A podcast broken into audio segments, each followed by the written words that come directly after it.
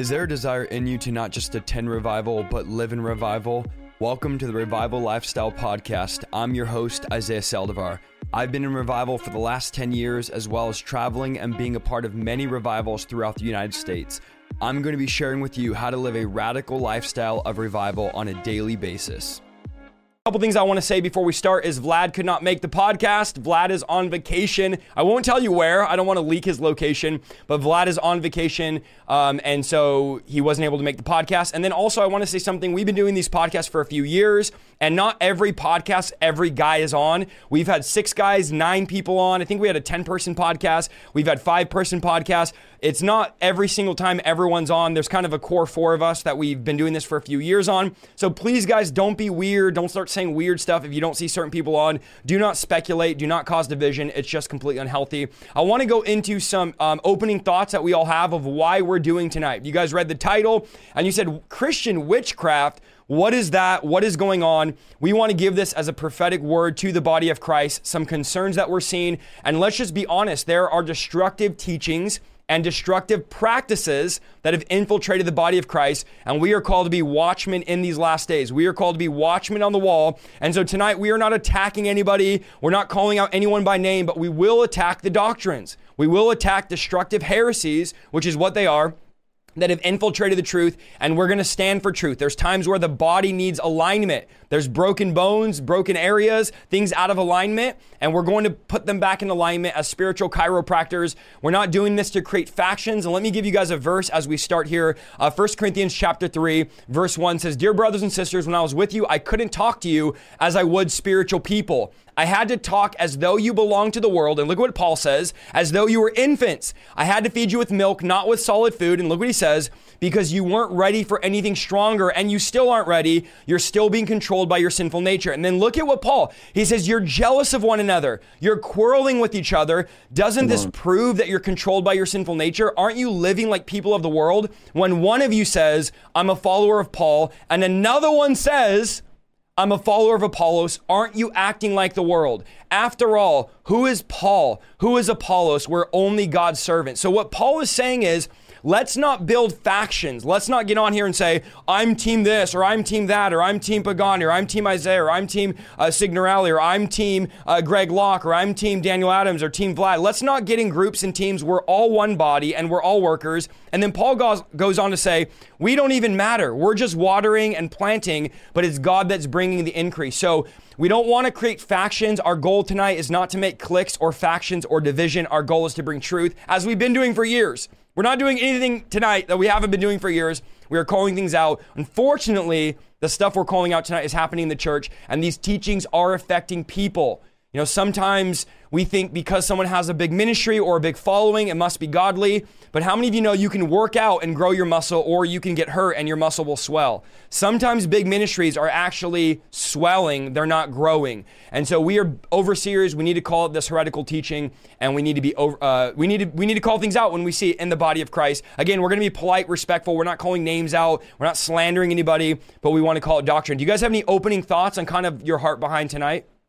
Well, I, the first thing I want to say to everyone is that unlike deliverance, which is a secondary issue, witchcraft is not. Yes. Witchcraft is not a secondary issue. Witchcraft is something to divide over and to avoid. So we want everyone to know that primarily most of the time when we get on our Demon Slayer podcast, we're always, you know, talking about deliverance, and everything is interwoven into deliverance. And we are we are aware that, you know, deliverance really is a secondary topic, whether you believe in it or not. But when it comes to um, heretical teachings or anything that has to do with witchcraft, um, it is not a secondary issue. It is a fundamental issue. It is mm. a main issue. And it and yes, it is worth something to divide over, and it is worth thing, worth something to preach against, and also for us as the church to avoid. So we don't want all of our normal followers to have a secondary mindset. We want you to have a essential mindset today as when we target this. So that way, as we go deeper and we go harder and we become more targeted and laser focused, you don't start saying in your head, but oh, but I thought this is just a secondary issue. Not when it comes to witchcraft. So I think that's one of the first things, at least I would like to establish that we have here, is that this is not a secondary issue. This is an alarming issue and you have to confront it, and it's essential and it needs to be avoided. And that's what we're going to do. So as the program continues, continues to go forward, we're going to get deeper, we're going to get more laser focused, and we want all of you to join with us, and let's do this thing together. Mike? Yeah, Man. so good. So good. Well, as Isaiah mentioned, we've been doing this for years, and it's very important for everybody who's watching right now to realize that we have an incredible responsibility to the body of Christ. For those of you who don't know me personally, I pastor a church called V one Church. It's a multi-site national church with physical locations, buildings that we own and we rent and lease all across the United States. And we have a global audience as well. We've got over one hundred thirty-six students in V one College across sixteen nations. And so what happens is First Peter chapter five, verse one through six, I have a responsibility to a large number of people. As a matter of fact, Enjoy, which is a John Maxwell company, they diagnosed the health of a church. We hit fastest growing church in America for the last four years in a row. And we didn't declare that. An outside organization looked at what's happening because we're making disciples that make disciples. And so I have a responsibility to the people that I'm shepherding uh, locally, regionally, nationally, and internationally. And so you go back to the archives of any one of my uh, social media channels, and you will find me speaking into the core issues that are happening within the body of Christ. And so First Peter chapter five says, so I exhort you, the elders among you, as a fellow elder and a witness of the sufferings of Christ, as well as a partaker of the glory that is going to be revealed. And this is what it says, shepherd the flock of God that is among you, exercising oversight, not under compulsion, but mm. willingly as God would have you, not for, okay, follow me, because some of y'all need to hear this, not for shameful gain, but eagerly, not domineering over those in your charge, but being examples to the flock. And so that's what really this is about, is the men in this chat have a responsibility to churches locally, regionally, nationally, and internationally. And when we speak, we speak from that designation of authority. Verse four within this same scripture says, when the chief shepherd, shepherd appears, and you will receive the unfading crown of glory. And so here's the thing. This isn't about us. It's about Jesus. And it's about, like Isaiah said, bringing proper alignment. Verse six says, humble yourselves, therefore, under the mighty hand of God, that at the proper time, he will exalt you. So here's the reality. An algorithm can exalt you. That made you popular, but it did not increase your authority. An algorithm and content can make you known, but see, there's things in the kingdom that are measured and there's things that are weighed. There's two thousand person churches that don't weigh a lot in the kingdom.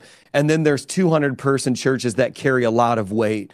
There's people with a million followers that carry very little gravity and weight in the kingdom. And there's people with eighty thousand followers that carry significant weight.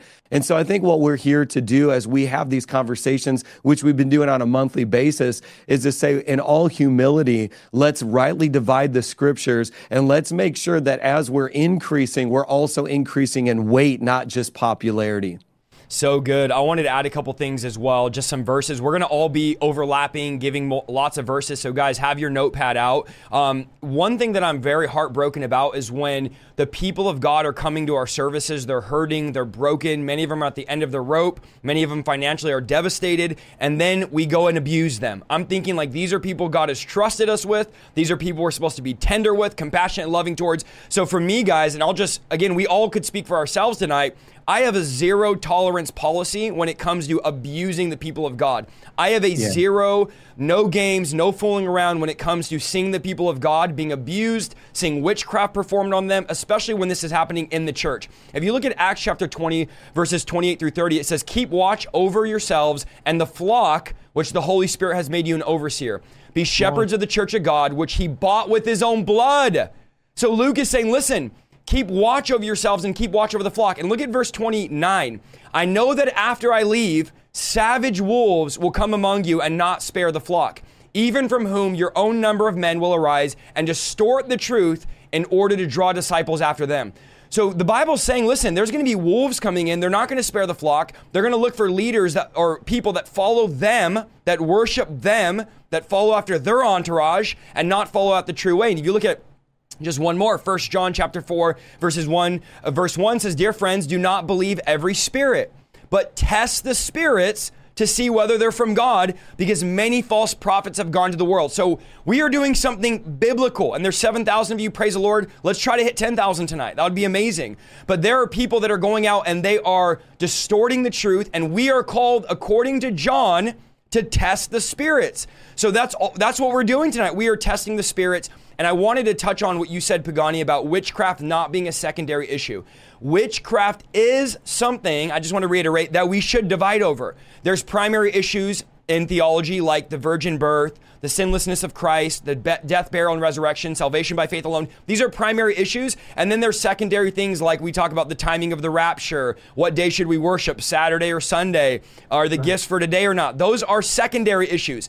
This is not a secondary issue. Teaching on the third eye is demonic and witchcraft. Controlling people with the Holy Spirit and saying you're going to control their body is demonic and witchcraft. Teaching Lord. New Age doctrine, which we're going to go into, and New Age spirituality and mysticism is New Age and witchcraft. Telling people to open themselves up to familiar spirits or hearing dead loved ones give you information while you're prophesying, that's divination. That is witchcraft. And so our calling, First Corinthians chapter five, verse twelve through thirteen, Paul says it's my responsibility to judge. It's not my responsibility to judge outsiders, but it certainly is your responsibility to judge those inside the church that are sinning. God will judge those on the outside, but the scripture says you must remove the evil person from among you. So guys, absolutely biblical.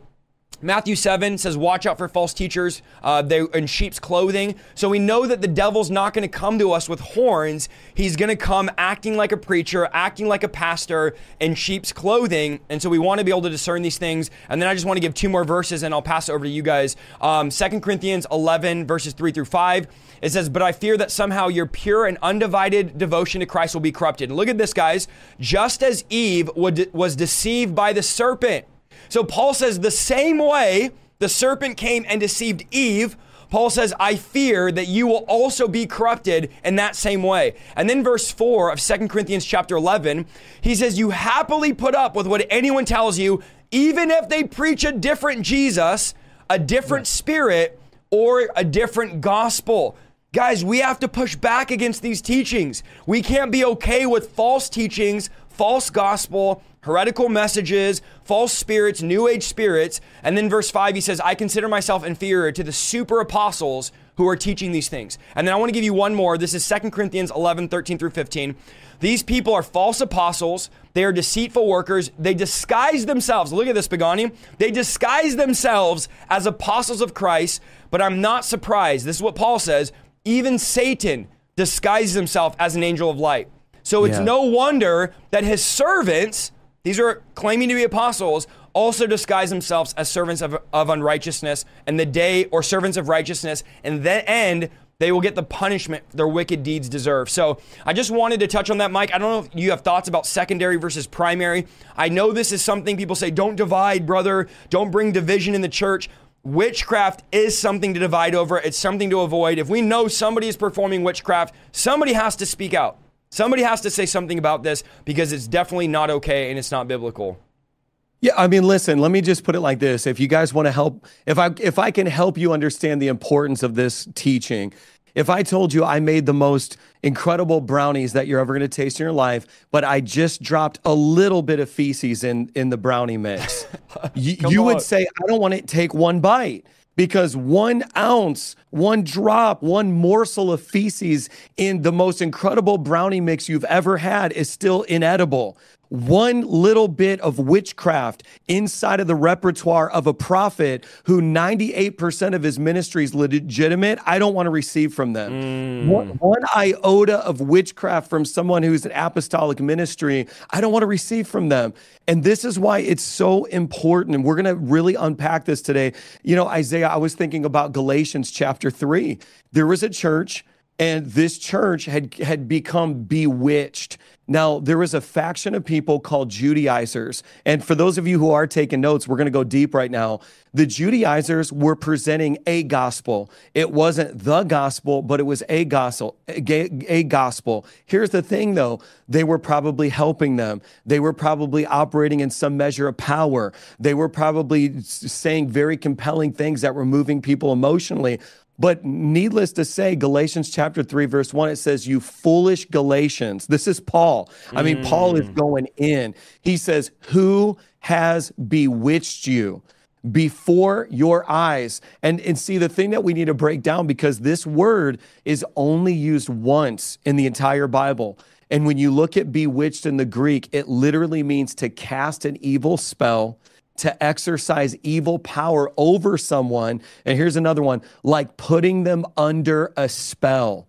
And so these people operated under a false anointing that created the conditions that the Apostle Paul had to come in and say, it's as if you are under their spell. And wow. So what you'll find is when people are operating in a form of witchcraft, they're going to do some things that are beneficial. They're going to operate in some measure of power, but the people underneath them will almost seem as if they are under a spell. As a matter of fact, um, Paul, Ooh, used you're hitting it. I'm telling you, Paul, there'll be an unusual infatuation with this person. There'll be an unusual level of intrigue. There'll be an unusual level. It, it's almost like I only want to listen to them. I only want to hear what they have to say. And and you'll start to see this. And when when Paul was saying this, it was so important because in their particular culture, they believed that you would look at this, the eyes of a snake, and those eyes would actually put you under a trance. And so he was using language that was appropriate within their cultural context to say, what's happening to you, it's, it's, it is supernatural. What's happening to you is spiritual. You need to diagnose it. And uh, these Judaizers, they're telling you a gospel, but not the gospel. Mm. And, you know, you, you're already, you, you nailed it. And I want to pass it over to Pagani. But the thing that I need you guys to understand is you're graduating levels. There's tens of thousands of people watching this right now. You're graduating levels. Level one, the devil was able to seduce you with drugs, alcohol, pornography. Wow. That, that would the, love. Okay, level two, you enter into the spiritual realm, psychic mediums, occult practices, uh, sage, wit, you know, burning sage, and you know, salt, and you know, Santeria. Okay, okay, now you're graduating levels. You come out of that. Now you're a Christian. Now it's false gospel. Now it's Christian witchcraft. Now, because what happens is, he, if if I can't get you to stop serving Christ, I must give you a false Christ. Mm. And the only way he can distribute a false Christ is through a false prophet.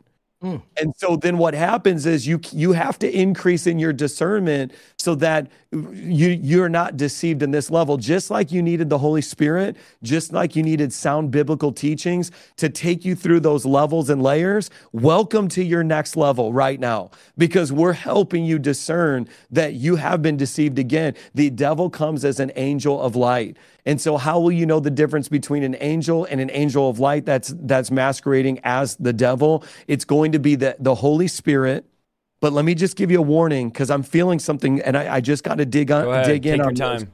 Come on. People who deceive other people are successful in their deception because they give the people what they want. Mm. They tell them what they want to hear. And what happens is you become self-deceived because you are trying to get something and they're enabling you and helping you get the thing that you already wanted. And so you know the red flags, you see the signs, but you ignore them because self-deception becomes the only path to possess the thing that you already wanted.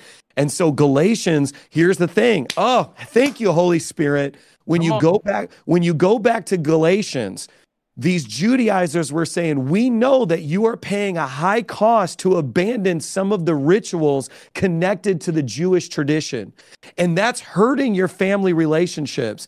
That's hurting, it's straining some of the dynamics. So guess what? We can marry a works-based theology with grace, and we can marry Judaism with Christianity. And that is where the false came. It was, let me give you what you already want. And so mm. the reason, and I'm spitting straight facts for somebody right now, the only reason why false prophets and Christian witchcraft exists is because those people in leadership are giving the people they're leading exactly what they want.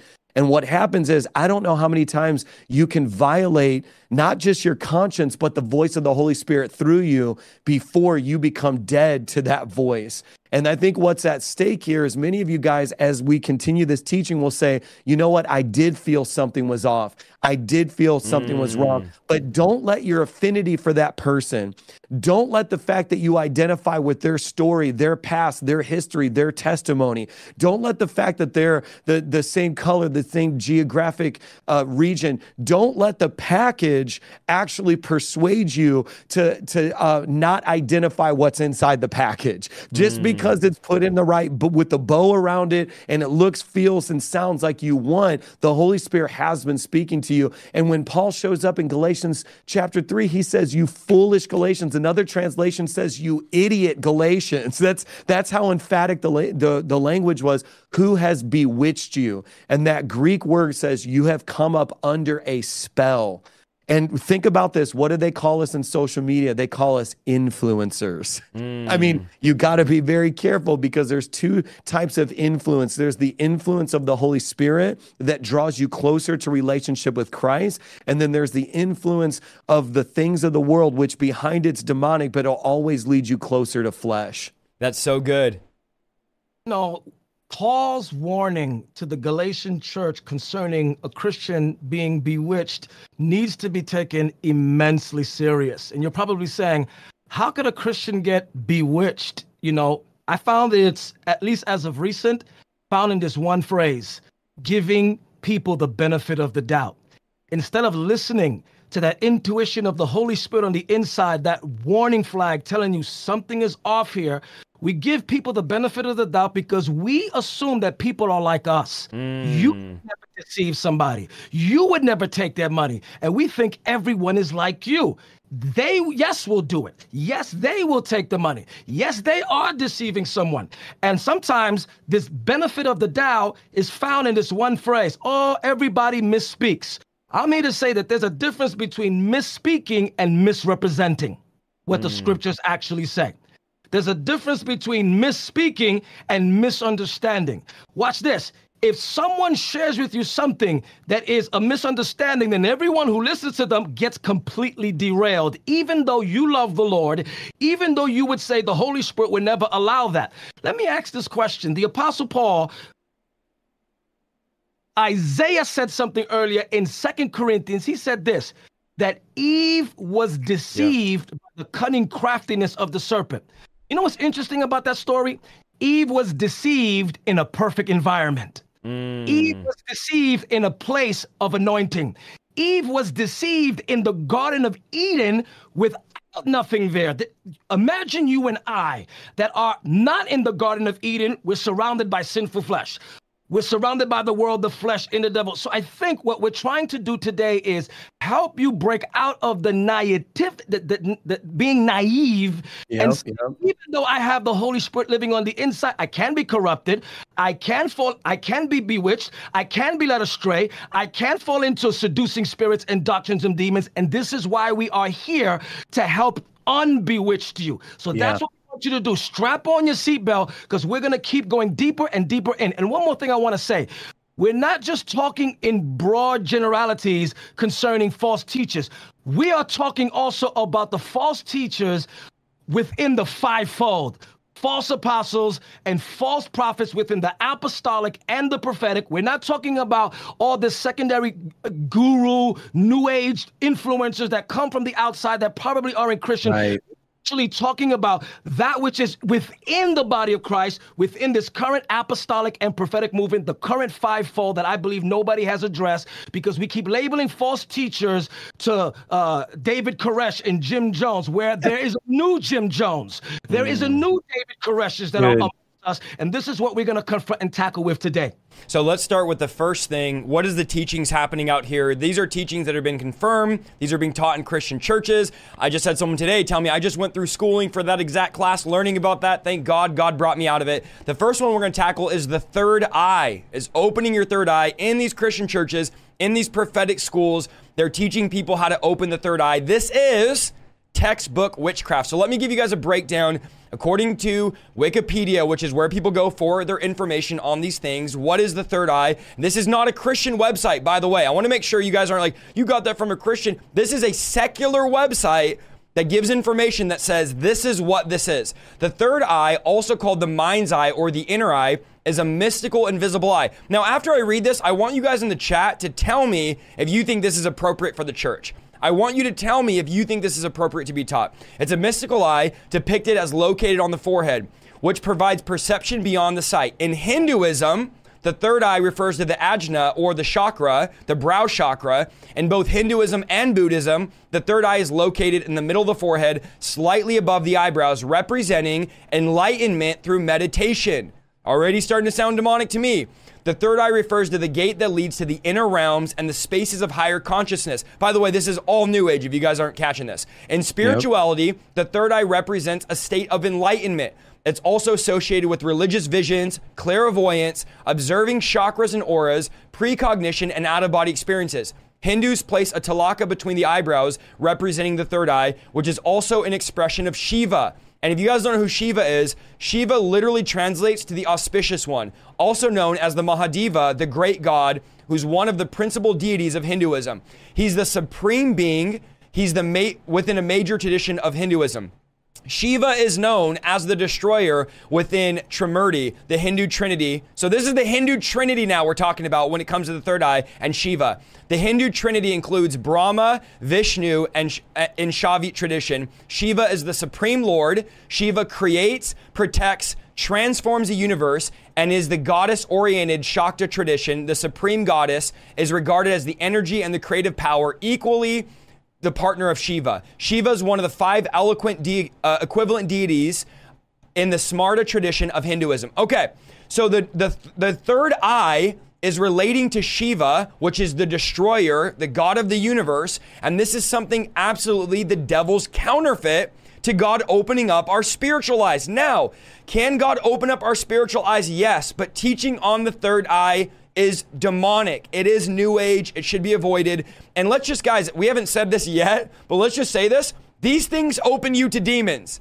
These things are open doors to demonic spirits coming into you. We are out here, guys. We just put out a movie, Pastor Greg, about Pastor Greg Locke's story about getting involved in deliverance and casting out demons. We are out here working all that we can to drive out demons. Meanwhile, there's ministers of unrighteousness bringing demons into people, giving demonic prophecies, opening up third eyes. If you start learning about the third eye, you will realize and go down the route of New Age. And this leads right. to a whole bunch of other things.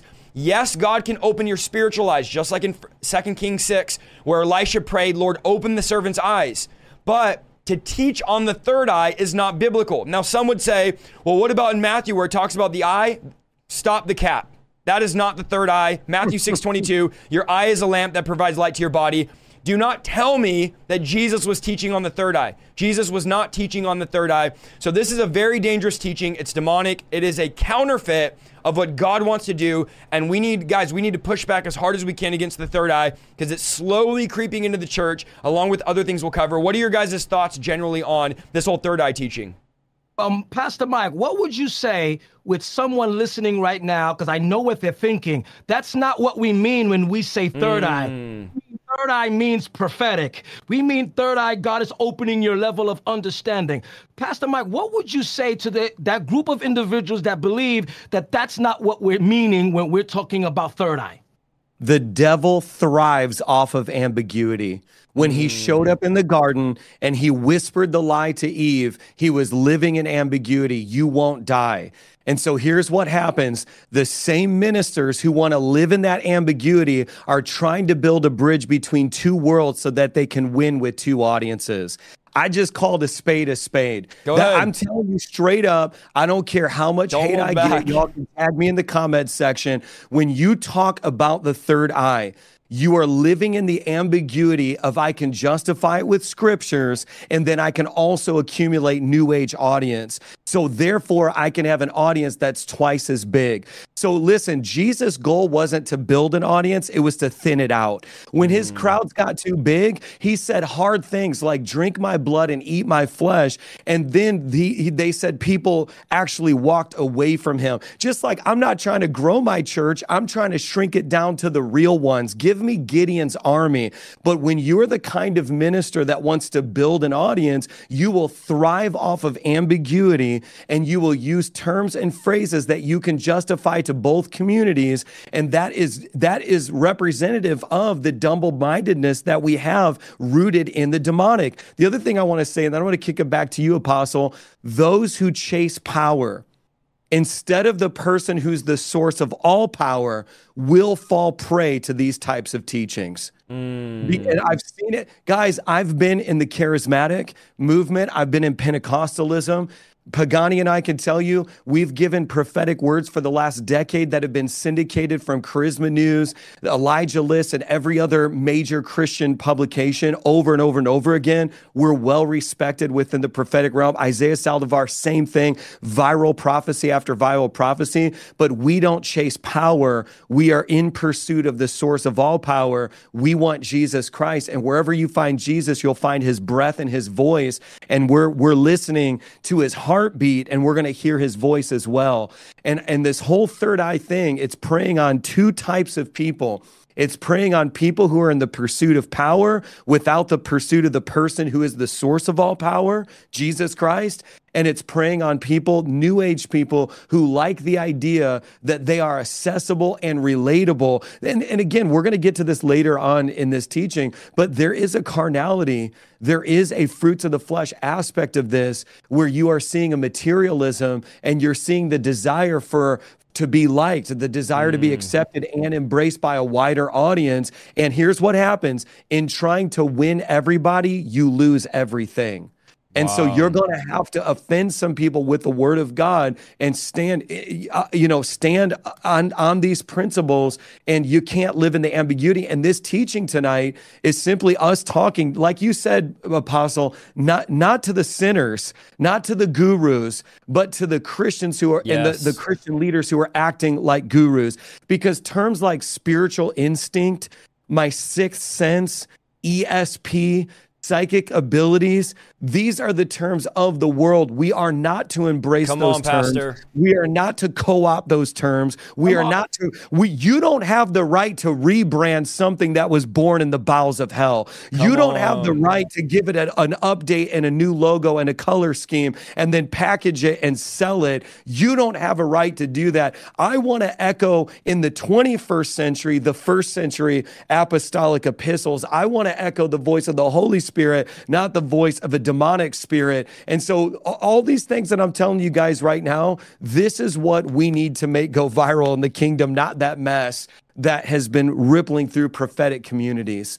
So Pagani, I, just stop me while those I'm... Those demons at. are going to come out tonight. Let me just, real quick, let me just say, I hear the Holy Spirit saying those demons that came in through the third eye and through these new age, you've given into these prophetic schools where they teach the third eye, those demons are coming out tonight. At the end of this, guys, don't let yes. me forget, we are going to pray mass deliverance. We're going to drive out every demonic, foul, vile, unclean spirit that has entered into you through false yeah. teaching and new age practices. These demons are going to leave you. Some of you have been all confused, all stressed out. You don't know what is going on. Ever since I got involved in this ministry, it is witchcraft, it's mind control, it's new age, it's demonic, and it's fleshly. And tonight, in Jesus' mighty name, every foul spirit is going to leave you tonight.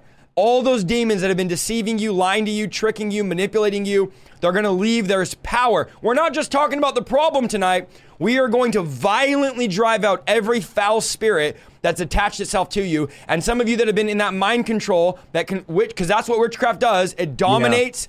Yeah. It mind controls you.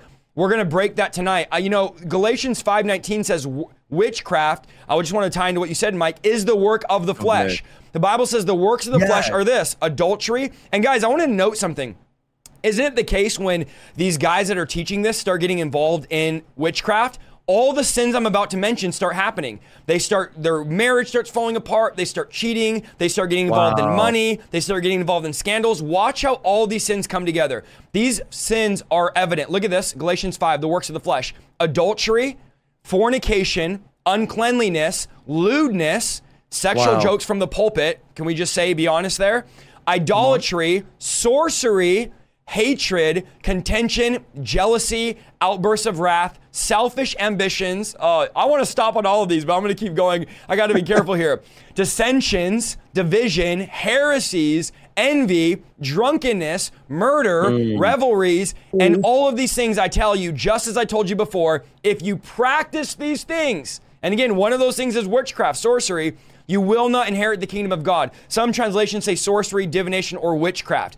But yeah. I, guys, what I've noticed is when preachers start getting involved in this teaching, they start doing all these other sins. You start seeing an, an exaltation of self. You start seeing selfish ambition. Heresies start slowly being taught. Envy, division, drunkenness, uh, sexual jokes from the pulpit.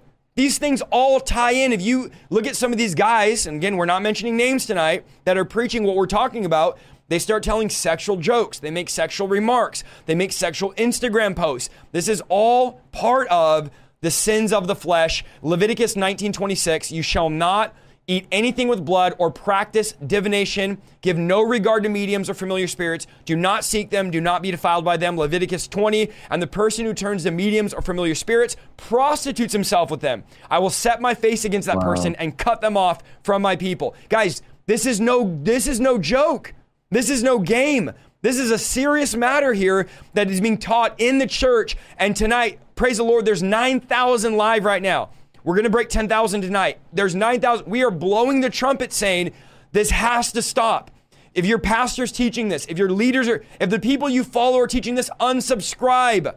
This is not yeah. secondary. Unfollow. There's an urgency. This is a Joel to blow the trumpet in Zion. Sound the alarm. Guys, we've been doing this for years, but it's forever more important right now because it's happening right under our noses. And should guys, should we just sit back as the demon slayers, as the guys that are calling out? How are we, I, let me just go here for one second, Pagani, I'll toss it to you. Hey, how are we on. gonna call out celebrities? How are we gonna be, oh, Jay-Z's doing witchcraft, oh, look at this. We're calling out all these companies, all these commercials, all these celebrities, Taylor Swift and Liquid Death and Kanye West, all these people. Like, look at them doing witchcraft. We blow up their stuff. I do too. I make the same videos of all these people, and then we let witchcraft happen right under our nose. And then we partner with people that are openly doing witchcraft, openly practicing witchcraft. Guys, we, I'm sorry, but some of y'all are drunk on the wine of the church. We need to sober up. Wow. We've gotten drunk, and it's time as the body of Christ. I hear the Holy Spirit saying, sober up, open your eyes. Don't tolerate witchcraft. Why have you allowed it to bewitch you? So no, this will never in a million years be okay, no matter what anyone says. These violate scriptural principles. We've already given you tons of scripture, but witchcraft is definitely infiltrating the church. Go ahead, Pagani. I'm sorry, I cut it. I cut right in front of you there, but I just felt I had to say that. You know, um, Isaiah mentioned something earlier concerning Luke chapter eleven. Let's drive this whole eye, this whole eye concept. So he's, the scripture says in Luke eleven, if your eye, you know, if your eye be single. Now, I want to show you the sequence of how this works. So let's establish that the word eye in scripture is talking about understanding. Where is our understanding? It's found in our mind, mm. right? So therefore, this is why we get mind's eye or whatever the case, whatever the case may be. But let me show you the sequence of scripture. Mm. Jesus first said that the eye, if it's only single, will cause your whole body to be filled with light. Good. Now watch Watch the number sequence. Once your mind goes into double-mindedness, instability kicks in. Yeah. See how, see how it's working? By the time it gets to the third eye, it's demonic. Did you catch what I just said? That's the sequence. Single, one, two, double-mindedness. By the time it gets to third eye, your whole body is filled with darkness. Wow. So let me show you this. The Bible specifically says, watch this, for those of you that think, you know, ain't nothing wrong with third eye. Well, the Bible doesn't teach that. The Bible actually says we walk by faith and not by sight. Wow. So So the moment you open your third eye, you're actually deactivating faith. Second thing I want to say is this. Jesus said, blessed are those who don't see yet believe. Do you see how this works? So by the so you go from singleness of mind, mind's uh-oh. eye, body filled with light. Because singleness in scripture means wholeness. Nothing missing, nothing broken. It falls in line with salvation. Salvation means wholeness, deliverance, right? But James says that a double-minded man or a double eye is unstable. Watch this. The person with a double mind is driven by the wind. Watch this. And by the waves, which means by the time you go from single to double, now you're dealing with the marine kingdom. Mm. I mean, now the waters are coming in, and therefore you're tossed to and fro like a wave. And by the time it creeps on over to the third level, it is completely demonic. The last thing I want to say this, and I'll pass this, is this. And we're saying this as the Demon Slayers. If you hold us to be the gatekeepers, we're making a clarion call to every content creator and everybody out there. Preach against the third eye and don't worry about the repercussions. God got your back. Lift up your voice like a trumpet in Zion. Let the people know, do not stop. Be a battering ram. You don't need to pray about it no more. Take this as a confirmation that God is saying, open your mouth because I've already been talking to you. Let my people know their transgression because us three can't do it alone. We mm. need for you to rise up. Man, Mike, I'm getting excited, man. Talk Come to me. Come on. Somebody throw a fire emoji in the chat right now. I got to see this, this thing go crazy. I, I just, I feel such a strong anointing on this broadcast. This teaching is anointed. I want to say, too, because this hasn't been addressed with the third eye, and I'm sure we're going to move on. But Isaiah, you had mentioned that there's a connection to the pineal gland. And you're seeing a lot of this this happening right now, especially on YouTube. People are like very obsessed with the physical connection to the spiritual realm. And, you know, as you had mentioned, there's this spot on our forehead where this third eye is being activated. That's the belief behind it. And there's a connection to the pineal gland. And so, again, you do have these false prophets and these people within Christianity who are trying to create these physical phenomena, physical experiences with the spiritual. And just like you said, Apostle, It's it's opening up to mass deception. And what we're doing is saying, instead of relying on the Holy Spirit, instead yeah. of relying on faith, which is not seeing, we are trying to increase people's ability to have these perceptual experiences. But let me just say this, and I, I waited to drop this because this is going to extend off of what you said, Apostle. False prophets, they advance false teachings through accuracy. Mm. But accuracy is about access, not about authority. Demons give, demons give access to information, but we must only operate within the authority of Christ. So accuracy is about access, not about authority. So j- just because somebody opens up their third eye, teaches you how to open up your third eye, and is accurate, accurate is about access. I mean, the devil knows information because there's, the, you know, when they said we are legion, they were saying we are highly organized. The devil operates within highly organized divisions globally. Sometimes I wish that the body of Christ would actually be more organized than the demonic kingdom. But the, mm. the fact is, psychic mediums, the third eye, they all, whether it's coming through the lens of somebody who calls themselves a prophet or someone who calls themselves a psychic, it's about access to information, not about authority. And so do not, and I just felt led to say this, do not fall prey to these third eye teachings because the people propagating these teachings are accurate. Because accurate and authority is two different domains. Come and on. so it's, that's what I'm trying to help you understand. Stop being so impressed. I think that's going back where it's like Paul is saying you've been bewitched because you're impressed with how accurate they are. Stop being impressed by accuracy and start learning how to discern authority. Man, come, come on. on. That is for somebody. That'll preach. Come you on. Know, because even a true prophet of God will be inaccurate sometimes because we're human. And so mm. accuracy is not the barometer of whether or not you're you're in or out of the kingdom. All of us see in part. All of us say and do things. Accuracy is not necessarily always the litmus test. And I think some of you guys, this this is one of those teachings, and this is why you got to keep sharing it, is because this is one of those teachings that are graduating you in levels yes. to be like, wow, the, the immature version of me was wowed because someone was accurate. Now wow. I'm able, able to discern whether or not they're flowing in true kingdom authority. There's a difference. So good. We're going to move into the next heretical teaching, but I want to first shout out Jenny Weaver and Steven Weaver, core group in the house. We are on, I should have said this earlier, I apologize, but we're live also on Jenny Weaver's page. She so graciously asked us to be live on her page as well. So shout out to Jenny's platform, everyone on Facebook on Jenny's page, and the core group. You guys are awesome. You and Steven, love and appreciate you guys. Okay, the next teaching is astral projection. This is being taught or called, they disguise it as spirit travel. They talk about traveling in the spirit. Um, I want to first say, before I go into what astral projection is for all the new people, is that a good friend of ours, Leon Dupree, recently made an apology video on a very old clip where he talked about, well, he didn't talk about astral projection, but he talked about being somewhere in the spirit. And somebody took his clips, chopped him up, and he made an apology video. He humbled himself. He said, look, I misspoke. It's on his YouTube channel. You can go find it. So I want to make sure that as I say this, you guys are not spamming, oh, Leon, this or that. I want to just make sure that his name is clear, because he's made an apology video on something that he misspoke about, but it wasn't him saying he astral projected. It was, it was him talking about being in the spirit. But again, you can go on his channel and find that whole video of his apology. So I want to make sure I say that so that it doesn't cause any division where it doesn't need to be. So astral projection is the name given to having an astral body which separates from the physical body. The astral body, also called the etheric body or your spirit body, is believed to be essentially your human soul, the part that makes you feel, think, and all that. In a nutshell, when you disconnect your soul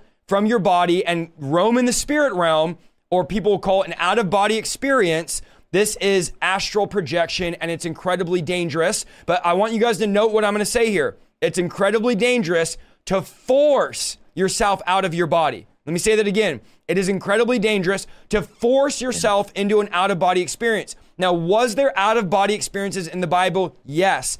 But this was something God controlled, God initiated, and God did. The danger comes, and I'm talking slow for some of you sitting in the back tonight, the danger comes when you force your own spirit out of your body.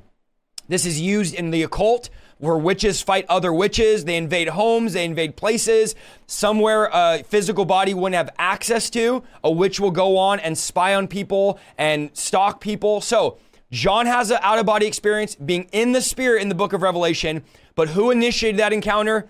God initiated the encounter. Ezekiel, Ezekiel three fourteen says, the spirit lifted me and took me away. Ezekiel eight three, the spirit lifted me between heaven and earth, and he saw visions of God in Jerusalem. Ezekiel eleven twenty-four, the spirit brought me out of my body in a vision. Uh, so these are biblical, but God did this. God took the spirit out. And let me just read you guys, before I turn it over, an excerpt from a friend of mine, Steven Bancars. He's an ex-New Ager. He has a book on the New Age dangers, and he talks like this about astral projection. Look at this. This is what Steven Bancars says. He says, anyone in the New Age has a lot of experience with astral projection and is well aware it's not all fun and games to be outside of your body. While it's often advertised as a free, floaty, supernatural experience, it's also common knowledge, look at this, that the astral realm is full of demons. These entities are called trickster entities or negative astral entities instead of demons, but they bear the same traits and behaviors. Books, articles, and videos that teach you how to astral project provide a list of ways that you can protect yourself against these things, such as visualizing white light around you, loving on the demons until they leave you alone, or speaking positive affirmations over yourself before bedtime. A big hint often offered is to make sure you're not operating from a place of fear, since fear is believed in the New Age to attract demons. The demons aren't the cause of fear. Demons are responding to fear. These also, these sources also coach us into thinking that demons can only do what we allow them to do. But this is what Stephen says. None of this is true. The internet is full of testimonies or people that have been tormented by demons because they've been out, they've been traveling outside their body. Both the authors of this book have had several astral projection experiences against their will. He says, I, Stephen, was suggested to take perfect, uh, protective measures while I'm out of my body, but I still was tormented and and and violation by these spirits. Demons mocking God by having to read the Bible, being tormented. Demons disguising themselves as romantic partners. Demons violating and tormenting. Demons paralyzing against their own will. Astral parasites are demons who attach themselves to your soul and enter your body when you return to the natural realm. Okay, Stephen is saying, don't astral project in the New Age. They teach it all fun, all nice. This is dangerous. I just heard a new teaching literally this week. I won't, again, I'm not going to call names out. He's he's in the chat right now. He's watching this video right now. But he starts saying, you could just ascend to heaven at any time. You can leave your body. Your spirit can go to heaven and the throne at any time you want. Guys, this is not biblical. This is not New Testament. Paul said, I went to the third heaven and I wouldn't even talk about what I saw. This wasn't a daily experience. Now, can God, and I'm just covering my tracks here, can God take your spirit out of your body if he wants to? Of course. Did this happen in the Bible, even with Paul? Yes. This was not astral projection. This was not uh, spirit travel the way some of these prophetic and apostles are teaching it. This was God initiating it. The New Age says you can do it on your own will. The Bible says God is the one that takes you out of your body. Going to heaven on a daily basis in the spirit is not biblical, guys. I don't care what you say. It's not found in the New Testament, and we need to be careful because as you go into the spirit realm, you might think it's all fun and games.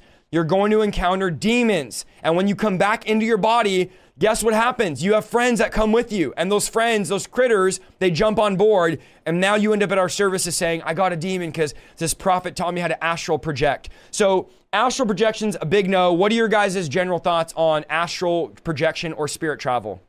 Well, I think you already kind of covered it, uh, Isaiah, but I want to speak to the crowd of people because I don't know if you guys get this a lot, but people reaching out to our ministry with people or preachers and prophets and apostles threatening people that leave their church or people that yes. are in ministry saying that they're going to astral project into their homes to do some kind of harm. The next time that somebody tells you that, you tell them, I want to see you try to come in my house because I'll cut the silver cord in a heartbeat. I want the body of Christ. Don't be fearful of these super fake bootleg apostles. Come they on. lying. Going in your house. You want to know why they ain't going in your house? Because the angel of the Lord encamps around them that fear the Lord. I want to see a witch try to come in this house at three o'clock in the morning. Because if I see her, I'm going to be like, oh, it's you. Can you tuck me in, please? And go get me a cup of water. What I'm trying to tell you is this. No more fear with all of these fake threats, this fake manipulation of people coming into your house and shaking up stuff, talking about, I'm going to go to your house. The devil is a liar. As for me and my house, I will serve the Lord. And another thing, they lying. That's just a fear to get you to submit. They're not going in your house. Apostle and prophet saying that. You know you lying. You just mad. People could disagree with you, and they can leave your ministry. Stop with these fake curses. God ain't killing nobody for you. God ain't uh, causing people to lose their jobs for you. Stop it. We could disagree with you, and we could touch God's anointed, and nothing is going to happen. Why? Because an anointed can touch another anointed. We need to stop this bullying, all this This foolishness about you're going to leave our ministry in six months. Something's going to happen. As a matter of fact, in six months, our ministry was blessed. Your family was blessed. As a matter of fact, when you ran like Kunta Kinte off that spiritual father and mother plantation and they gave you six months to die, in six months, God radically blessed your life.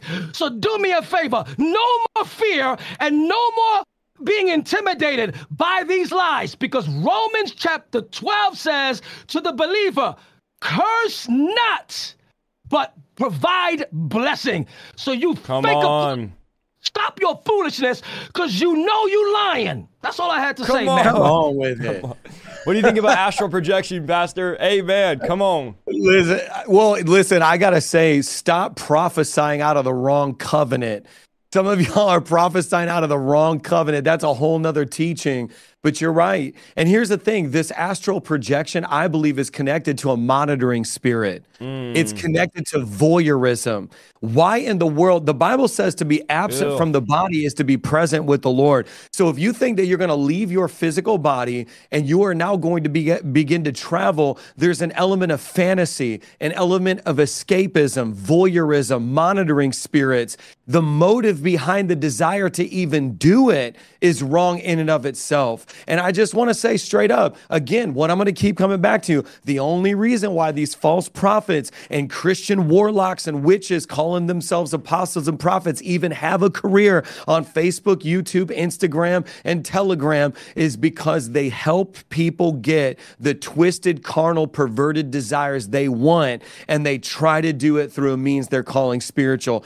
Isaiah, you had mentioned Revelation chapter four, verse one. I'm just going to read it. It says, after these things, I looked and behold, a door standing open in heaven. And the first voice which I heard was like a trumpet speaking with me saying, come up here and I will show you the things which must take place after this. The question is, did God prompt it or did I? Mm. Who is the source of this experience? And again, what this all comes down to is not my will, but thy will. You want to become a true prophet? Learn that phrase. If you're the one prompting the experience, you're not a servant. You're expecting the Holy Spirit to serve you. Come on. I'm giving somebody two slaps and a hug right now, right into their next level. It's like, did you prompt it or did the Holy Spirit? Are you serving him or are you expecting him to serve you? As a matter of fact, what is witchcraft? It's using spirits to do your bidding. Yes. It's using the spiritual realm to do your bidding. And homie, don't nobody believe that God is working for you. He's called us to surrender all for him. And a lot of times what happens is a lot of this false theology is perpetuated by people that are selfish, leading other selfish people. And so again, mm. who's prompting it? And, and I think really at the end of the day, I live here in New York City. Astral projection is happening. It's rampant. People are engaging in those things. Um, but at the end of the day, and I heard the story over and over again, because my New York City campus, my Long Island campus, every single Sunday, we are delivering people from demons who said, I went on an astral trip. I took a trip and that I never wish I would have taken. And I was deceived. And the demons that I thought that I that were working for me actually turned on me. The wow. spirits that I thought were benevolent were malevolent. And so here's the thing. Go ahead, pay your nine hundred ninety-nine dollars, pay your four thousand nine hundred ninety-nine dollars, pay your seven hundred seventy-seven dollars and seventy-seven cents a month. Do the e-course. Course, do the transcendental meditation, do your astral projection. I'll see you at church on Sunday for deliverance once the trip is over. Come on, come on. You guys are both dropping bombs. So no to astral projection. What are some other New Age practices that we're seeing enter the church? I just want to touch on uh, one, well, it's two, but it's one put together. It's astrology and horoscopes. This is something that is becoming more popular. The definition of astrology is the divination of supposed influences of the stars and planets on human affairs and terrestrial events by their position and aspects. So astrology is becoming very popular, taught in the church. And then horoscopes is a forecast of a person's future, typically including a delineation of a character and circumstances based on the position of planets and stars at the time of the person's birth. Now, some of you might be saying, what's the big deal? Without a doubt, the Bible teaches that God not only created the stars, but he also created their patterns. In the book of Job, we read that God is the maker of the Bear and Orion, the Pleiades, and the constellations of the south. So the problem is when you begin to worship creation, when you begin to look at creation and look to the stars to guide you and to direct you, you start getting involved in astrology. Now, some of you are like, I'm confused. We're not talking about astronomy. Astronomy is the study of the stars, okay? Astrology is when you attempt to look for hidden knowledge and you begin to literally worship and praise and look to stars that hold some type of power. So we need to be careful that we don't get involved in this. If you look at Isaiah forty-seven, ten through fifteen. It says, you've trusted in your wickedness. Your wisdom and knowledge mislead you. Disaster will come upon you. You will not know how to conjure it away. Keep on then with your magic spells, with your many sorceries. Let your astrologers come forward. Let those stargazers predict the month by month. They are like stubble and the fire will burn them up. They cannot even save themselves. Each one of them goes off in his own error. So the Bible mm. says, look, God is condemning stargazers, astrologers, worshipers of planet. If you are a Christian in the chat, we're at ninety-five hundred guys. We're right there on the cusp of ten thousand. If you are a Christian in the chat and you are a horoscope and what is he? Is he Cancer? How are you going to say so-and-so's Cancer? Why are we talking about so-and-so's Leo, so-and-so's Cancer? I don't want no, ca- the only thing I'm doing with Cancer is casting it out in Jesus' name. Come on. So when you get involved in astrology and reading, and let's, let me just touch on one more since I'm here. Yoga. What is? What are y'all doing out here with yoga? The word yoga literally means union. It means to unite yourself with the infinite Brahman, which is the Hindu concept of God. So yoga cannot be redeemed. It's just like the Ouija board. You go, well, I'm just playing for fun. I'm just doing yoga. I'm just doing the double dog, triple dragon on the beach. It's no big deal. No, you are doing prayer stances to Hindu gods, and it doesn't matter if you have good intentions. It's demonic. You're opening yourself up to demons. That's why in yoga they say namaste. That means I bow to the divine in you. Okay? This is all demonic. This is not of God. These are prayer stances to foreign gods. Let me just, I'm on a roll. Let me go one more here. Universalism. Oh, all it's roads on. lead to God. Universalism. All roads yeah. lead to heaven. Everyone is saved. God is so loving. How could he send anyone to hell? This is universalism. There's no wrath when there's no hell. And the Bible says in Romans one eighteen, for the wrath of God is revealed from heaven against all of those in ungodliness and unrighteousness, by who unrighteousness suppress the truth. John three thirty-six, whoever believes in the Son has eternal life. Whoever does not obey the Son shall not see life, but the wrath of God remains on him. One more, meditation, New Age meditation. It focuses on self, tapping into the subconscious mind. If you hear guys teaching a lot on meditating, on energy, source energy, gaining source energy, tapping into the subconscious mind, emptying out your mind, this is New Age. This is Christian yeah. New Age, literally. Now, should we meditate? Yes. Let me show you what it says in the Bible, Joshua one eight. Keep this book on your lips. Meditate on it day and night so that you may be careful and every, that you do everything that's written in it, so you'll be prosperous and successful. Psalms one one, blessed is the one who does not walk in the step of the wicked or stand in the way that sinners take or sit in the company of mockers, but whose delight in the law of the Lord, who meditates on the law day and night.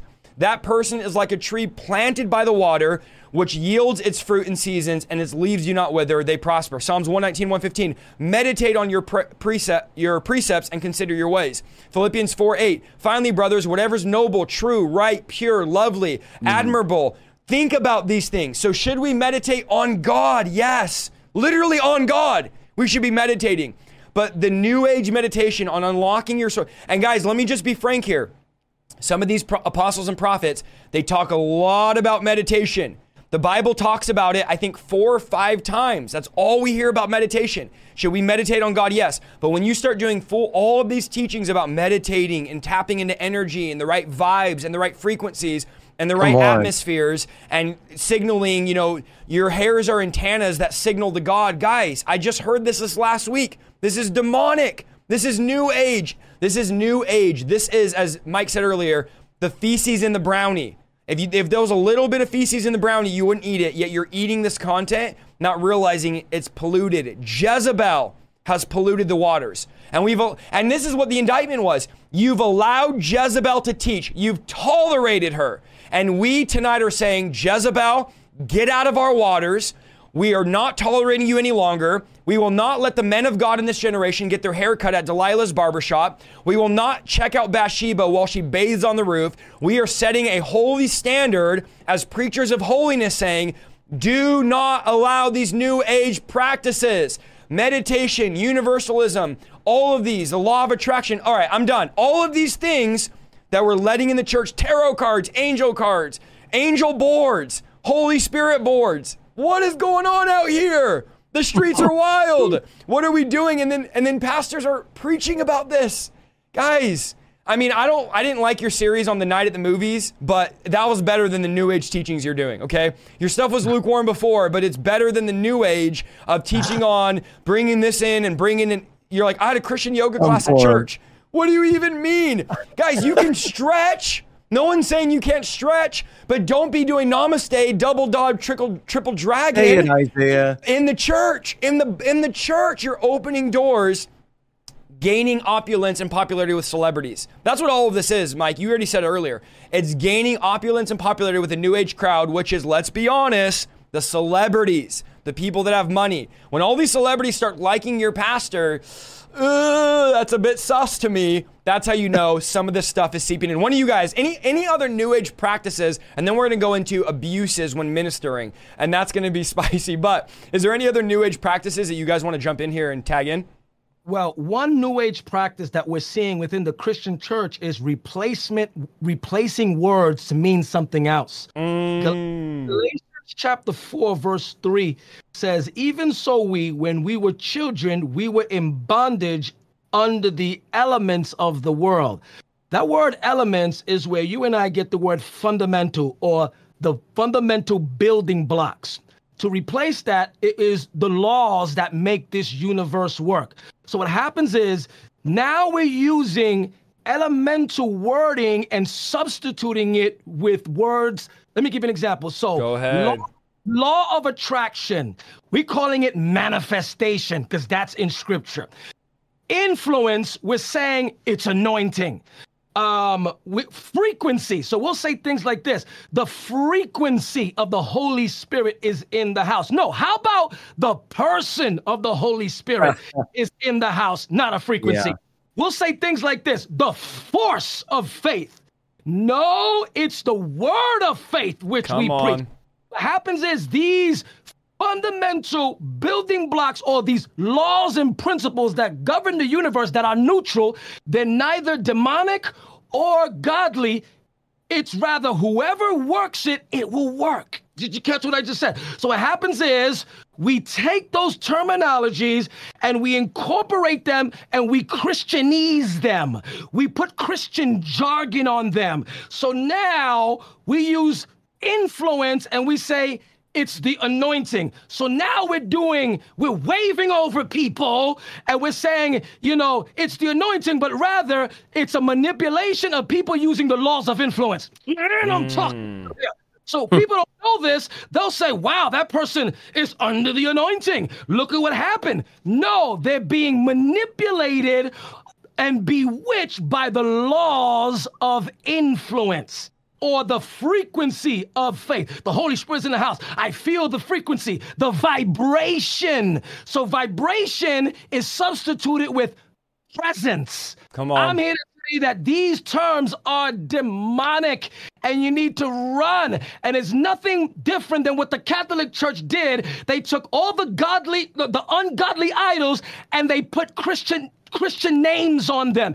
That's all we're seeing. We're seeing these fundamental powers of the age to come that Hebrews six talks about, and all they're doing is is they're Christianizing them, and now they're using it. And because most Christians don't read their Bible, they'll think it's the anointing, but really it's the laws of influence. They'll think it's faith, but really it's a force. They'll think it's a vibration. Mm-hmm. They'll think it's power, but it really it's a vibration. They'll think it's the Holy Spirit, but really it's a frequency. And wow. then what is those things get caught in video, and because people come from dry churches that never seen the power wow. of God, how would you know what is not the power of God if you don't have a power of God that you have a witness to parallel it? So we'll embrace and say, and people will fight you on it, saying, no, that's the anointing, and we're looking at saying that's the laws of influence being used to control somebody.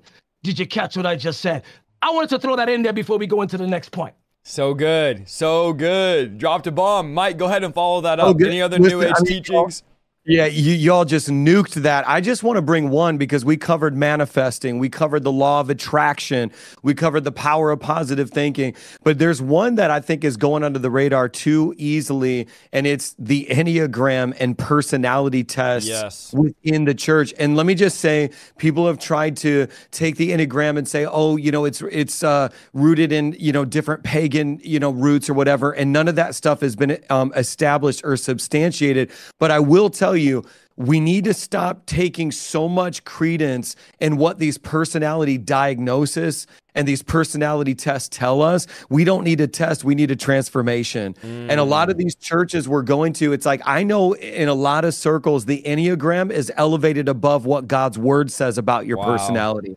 And people are memorizing their Enneagram results, but they've never they've never actually memorized the results of the cross. Like, what did, wow. what did Christ say is possible for my personality versus what does the Enneagram say about my personality? So am I saying that the Enneagram was was created by, you know, this ritualistic satanic experience? None of that has been substantiated. But what I am saying is personality inventories and personality tests have infiltrated the local church, and you got people putting more stock in what a test says about them than what the word of God says about me. I'm introverted by nature. I got ten thousand people listening to me talk right now. But Acts chapter one, verse eight says, after the Holy Spirit comes upon you, you will receive power to be a witness. Not power to build your own empire, not power to be a successful entrepreneur and fulfill your own desires to get a house with a white picket fence, which I call a white picket prison, you know, not, not necessarily to do what you will, because manifestation, law of attraction, power of positive thinking, it wow. all comes back to one thing. Wow. It's you receiving tools and mm. assets to fulfill your own selfish desires. The kingdom is the opposite of that. After the Holy Spirit comes upon you, you will receive power to be witnesses, and you might end up getting killed witnessing to other people. It was a complete paradigm shift, you know? And wow. so I think a lot of this new age teaching that's infiltrating the church, it's it's secular humanistic worldview. It's Disney mantra. Every Disney movie is the same movie, y'all. It starts out with a character. Character, they sing a song called an I want song. They express a desire. Then they go on a first person journey to realize that they already had the power inside of themselves that they had to unlock to get the thing that they wanted at the beginning of the movie. That is the plot of every Disney movie ever. And you got Christians that have been brainwashed with Disney ideology that don't understand the gospel. And the only reason, here's the thing, it's not the only reason why these new age teachings would thrive in the church is because the pulpit is not being protected. Yes. And we, we we we don't even call it sermons anymore. We call it talks. A series of talks, a series of lectures. Well, I'm sorry, this is not a TED Talk. I'm not Gary Vaynerchuk. I'm not Simon Sinek. I'm a man of God. I'm going to unapologetically teach you the scriptures. I'm not going to give you Mike Signorelli's opinion because it won't get you out of the parking lot, but I'm going to lay down the sword of the Spirit, and it will divide asunder even the soul from the spirit. And listen, man, at V one Church, we got drag queens renouncing the lifestyle, surrendering their wigs and their makeup, and pastors are like, how is it happening? And I'm like, I stopped giving them Enneagrams and I started giving them the gospel and the Ooh. Word of God. I stopped giving them personality inventory so they can learn about themselves. Let me teach you about yourself. You're broken. You're jacked. You're traumatized. That's all you need to know about yourself. You're a sinner. That's what you need to know. But the, here's the gospel. You don't have to stay that way through Jesus Christ. And, and so for me, this whole new age thing, guys, Pagani and I live in the epicenter of the new age culture. I mean, if new age had a capital, it'd be New York City. So if you're like, why are these guys so passionate about this? Because you got Daniel and Shadrach kicking it in New York City. Come on. Refusing to bow to this madness. So I don't know if that helped anybody. Let's no, move on. No, it's good. It's good. I think I think people are excited tonight because so many people are like, finally someone's willing to speak out against the trash yeah. that we're seeing in the church, and everyone's afraid to say anything. What if I say yeah. something and so-and-so says this about and thinks... If we're talking about witchcraft, if we're talking about the New Age movement, why are we allowing it to move into the church? Why would we not say something? I value the pulpit, the kingdom, the Bible more than I value people around me that are going to be mad that I'm saying this. Like, don't be mad that I'm saying this. Be mad that you're teaching the third eye. Don't be mad that I'm saying this. Be mad that you're in witchcraft, dominating people, controlling people, and using things that you're calling the Holy Spirit, which let's segue into some abuses in ministry that are happening right now, okay? Again, please, before you guys are seventh graders and you're like, oh, you must be thinking of so-and-so. No, we're not thinking of so-and-so. We are calling things out as the, as they come, and areas that we see are wrong. We're not petty enough to be thinking of a exact certain person that's in the chat right now that we're trying to correct in front of almost ten thousand people. Do you really think we went live in front of almost ten thousand people to correct one person in the chat? Come on, guys. Let's just get, let's all grow up in God and realize that these are unhealthy practices. I saw a video this last week of somebody saying that they have a remote control anointing, a remote control anointing, and they were controlling people's body with their hand as they were praying. Guys, unapologetically, this is textbook grade A filet mignon witchcraft. This is high grade, high class witchcraft that's happening in Christian pulpits, at altars, and my mind is blown that hundreds of thousands of people watch this and don't say anything about it. My mind is blown that you can say, anyone that says, I have a remote control anointing is functioning in witchcraft. To control yeah. somebody's body with the Holy Spirit is vile, is sensual and demonic, especially when you have a female on the ground shaking her you-know-what in the air and wearing tight clothing, and you're doing this over her, shaking your hand, controlling her body in a very, very sexual manner. I no no punches pulled, no holding back. This is demonic. It must be called out, and this is happening. And it's also, I'm I'm just going there, and you guys can try to reel me in, but I'm but good luck. It's also seep. It's also seeping into our audiences. It's also seeping into our communities. It's also seeping into our Discord uh, platforms and our Facebook pages and our YouTube communities. And our own people are starting to think that if I do this over someone's body like a puppet master, there's one person I know of that does this and controls bodies, and that's the devil. He's the ultimate puppet master that has invisible strings controlling people. A pastor, prophet, or apostle should not be shaking their hand controlling bodies and then publicly saying, now you said it publicly, so I'm calling you out publicly, and in the future I may call, now you guys know my policy is like I don't call it by name, I don't want to cause, but I'm coming to a place, guys, where I'm getting so flustered and so sick to my stomach by this trash.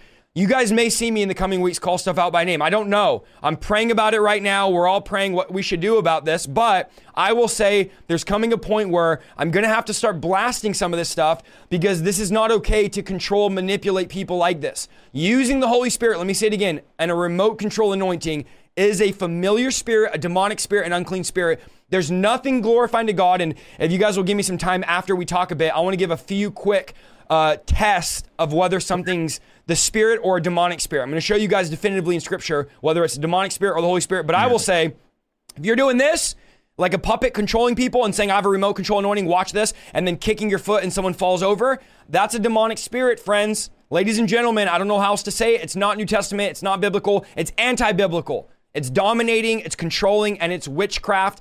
Um, another big, another big one, and I'll toss it, a big pet peeve of mine, is watching people Push, pushing. You guys know I hate pushing.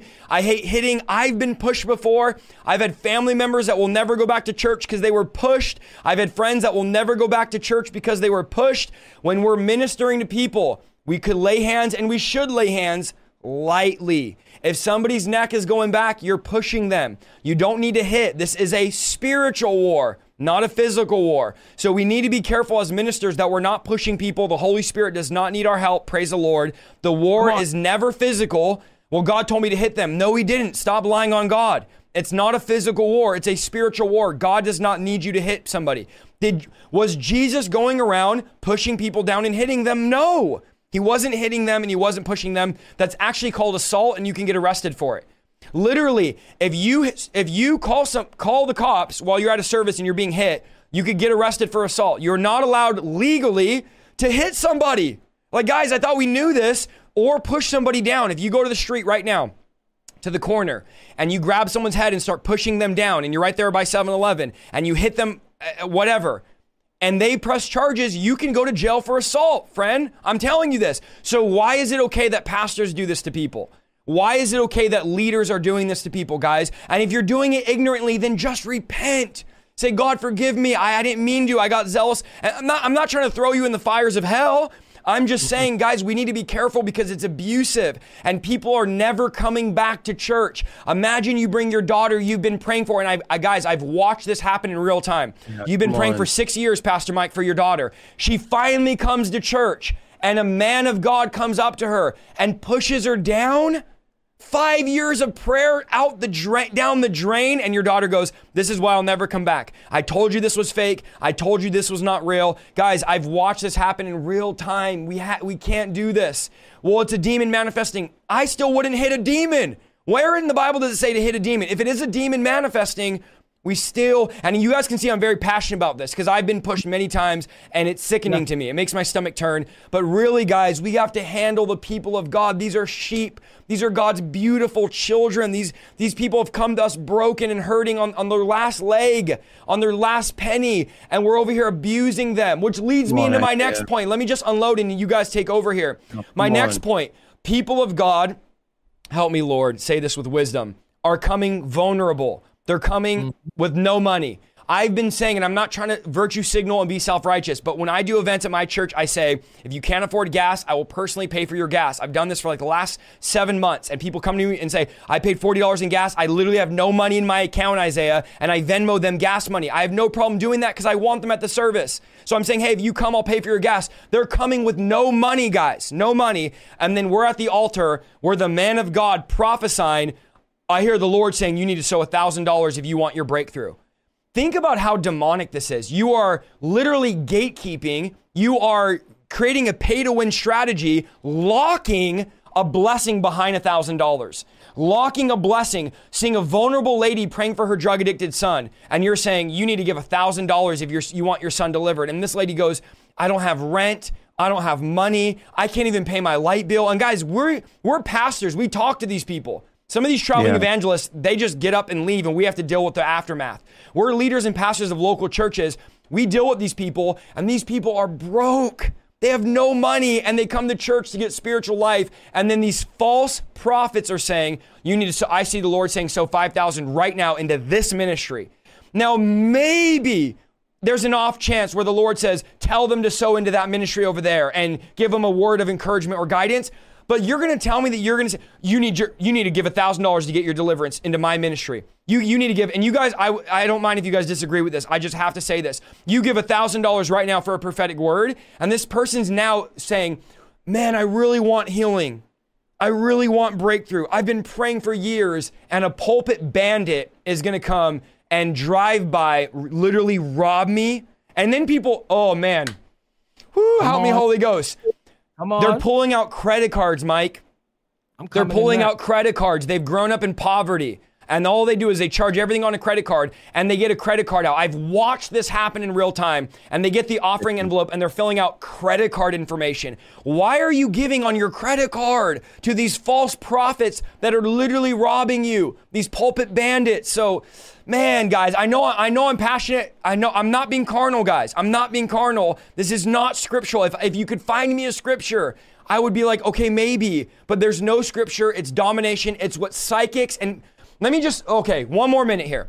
Psychics Go. and mediums do this. They say, this curse is going to come upon you. And you guys know this because you came out of the New Age. This curse will come upon you if you don't give one thousand dollars. You need to keep, witch doctors do this. You need to give me five hundred dollars or a curse is going to come. If you give me five hundred dollars, then when you give them five hundred dollars, you come back and they say, I need another five hundred dollars because the demon said that they're going to get your family member in a wreck.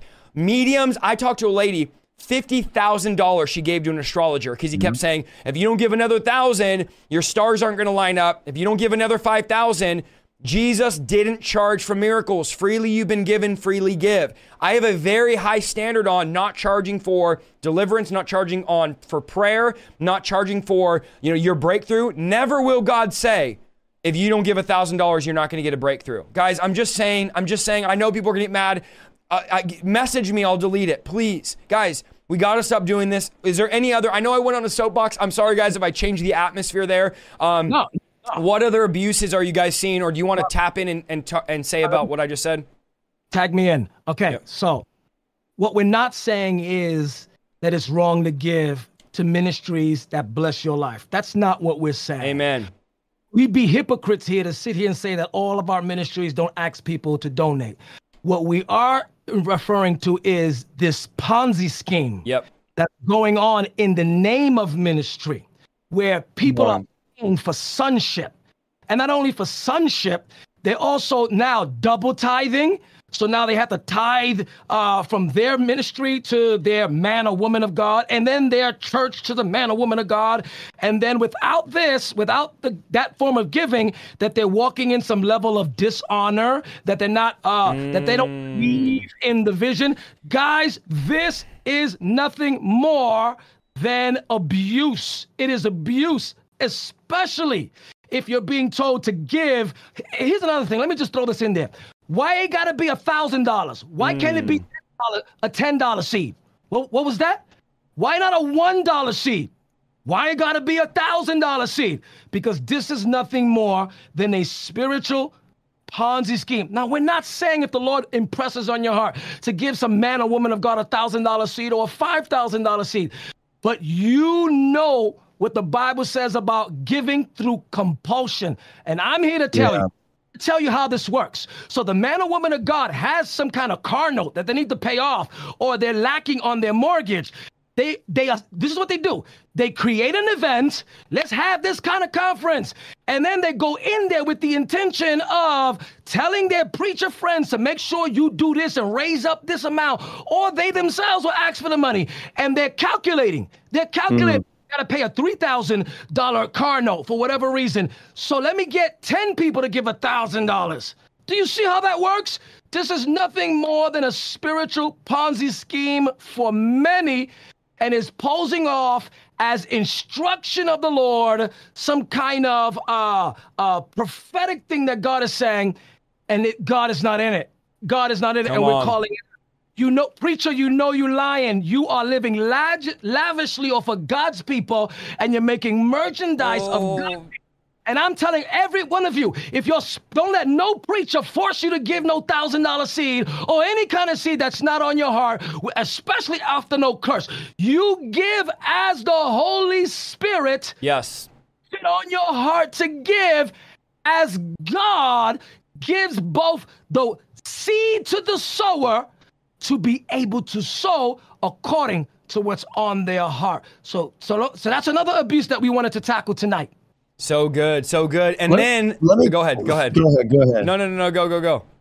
I just want to cut in on the financial thing real quick, because people will tell you, they'll tell you back, but Apostle, what about Elijah who asked the widow woman to give her last meal and then she was going to die? You know, it's okay for us to activate people's faith by by requiring of them to give us their last bit. My response to that is, homie, you're not the prophet Elijah. Come on.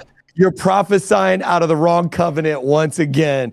And I think that's what, what happens. People pervert, they distort, and there's a fine line between activating people's faith and activa- activating people's foolishness. Mm. Here's the thing. Are your followers fools, or are your followers operating in stewardship and faith? Because God's going to look at the quality of the disciples you're raising up, and he's going to say, are they radically generous, or are they just radically stupid and and foolish? And so we've got to raise up wise stewards that are radically generous. The other thing I want to say about finances, because again, every false prophet uses scriptures to justify how they're manipulating people to give. Every false deliverance minister and false apostle and false pastor uses scriptures to justify. But here's the question. So, so prophet, listen to me. Apostle, listen to me. Pastor, listen to me. What do the people think they're paying for? Mm. Not not how did you mean it, not how you can do mental and, you know, linguistic gymnastics to get yourself out of it. What do the people think they're doing?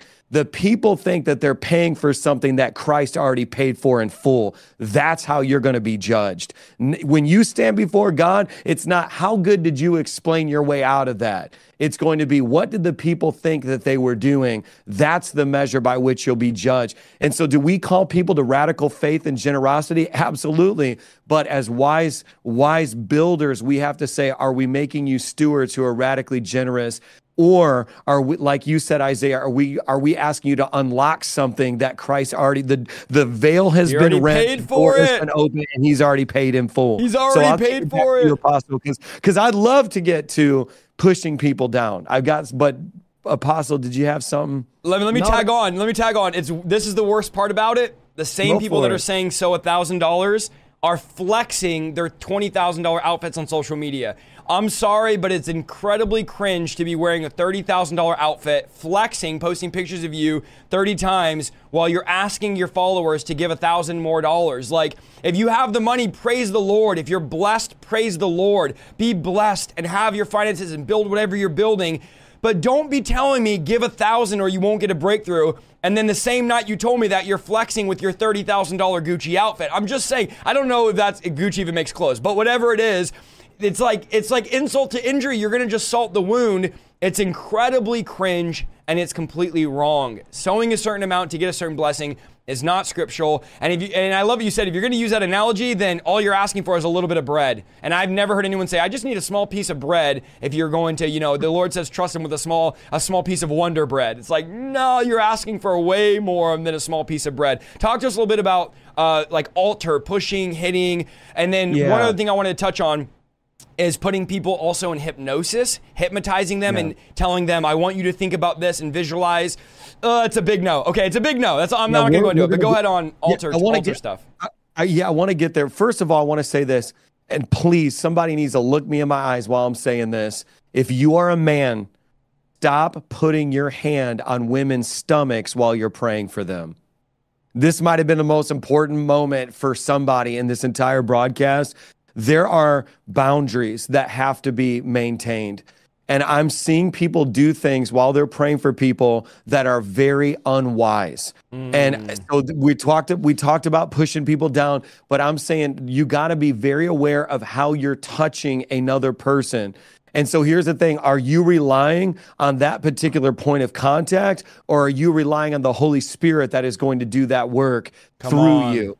And so I'm telling you, I've been seeing a lot of videos going online, and I'm watching men touch other women's stomachs. It's super weird, and it needs to stop. And all the women in the chat can say, amen. Don't touch my daughter's stomach. Oh yeah, yeah, and you know what I'm saying? And then you'll get up there and do a sermon where you talked about how like sexually perverse you were for years and years, and then get down off the stage and lay your hand on women's stomachs for the next hour. It's like, okay, oh. bro. So here's the thing, though. Let's talk about being forceful. Let's talk about uh, let's talk about Smith Wigglesworth punching cancer out of people. Listen, the result is not always an endorsement of the method. Good. I'm going to say that again because somebody needs to quote me, because I we told you guys to get your notebooks out today. The result is not always an endorsement of the method. Just because it worked doesn't mean the method made it worked. It's possible that God actually graced the method, even though it was the wrong method. And I need people to understand that. First of all, you're not Smith Wigglesworth.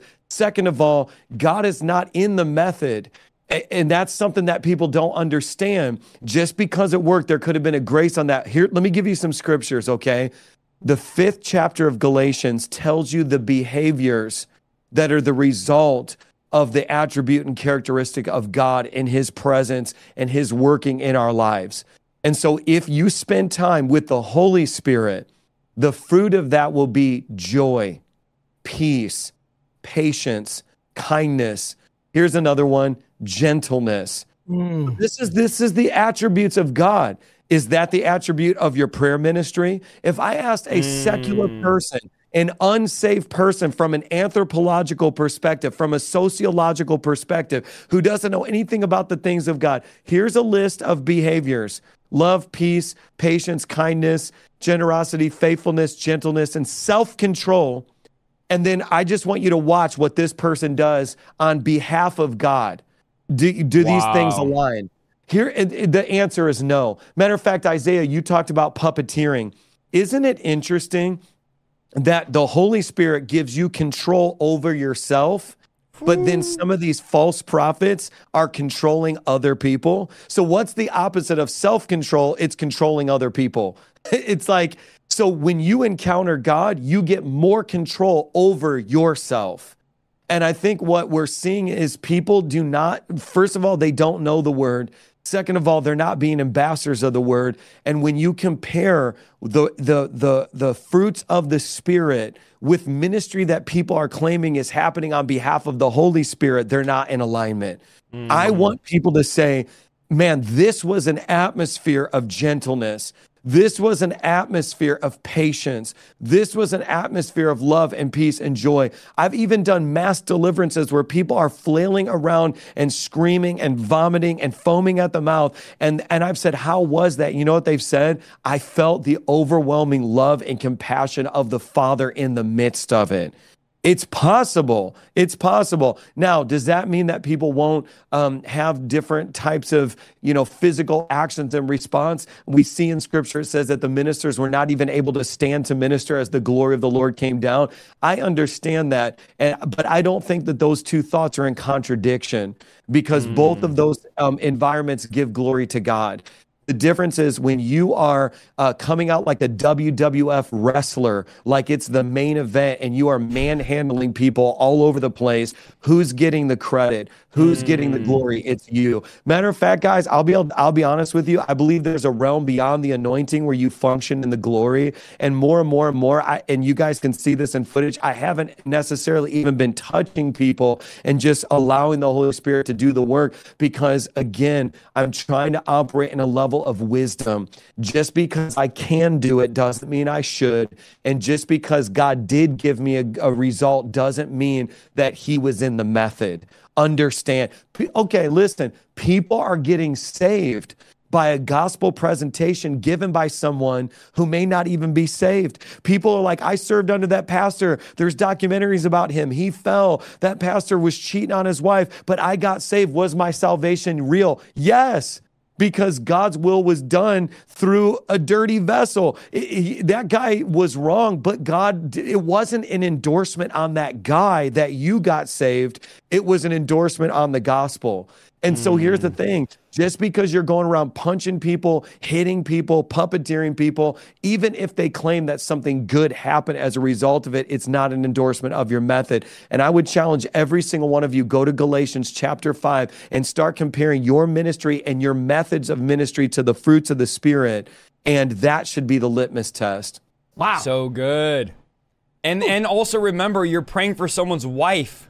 Like, don't be touching my wife. I'm telling you right now, if you want to see uh, something come out of me, don't be touching my wife. Don't be touching my daughters. Um, these are these are real people. These are not numbers for our viewer, yeah. for views. These are not numbers for a TikTok video. These are not these are not just random no-face people that are coming to our events. These are someone's wife, someone's daughter, and there's there's a lot of guys that I'm like, man, I wouldn't want him praying for my daughter. Like, why am I? Yeah. Why would I minister with someone that I don't want praying for my daughter or praying for my wife? And so we need to be very careful how we handle people, how we handle someone's wife. Hey, listen, some of y'all out here, you might get side busted one of these days. You're over there ministering to someone's wife and you just get knocked out from the side. I don't even know what to tell you. I can't jump in that fight because you're putting your hands in places it doesn't belong. It doesn't belong. You know, it's like, man, even on the back. That's where the bra strap is. I'm just saying, I wouldn't put my hand just right yeah. on a woman's bra strap. It's just not appropriate. I would just do lightly maybe on the shoulder if she has, you know, she's not wearing like a spaghetti strap or a low-cut shirt, or your hand on the top of her head is always safe, but sometimes you don't want to mess up the hair, but you just need to use wisdom. But I, like we said though, touching the stomach is a, is a sexual place, and touching the back on the bra strap, there's just a lot of weird stuff that goes on.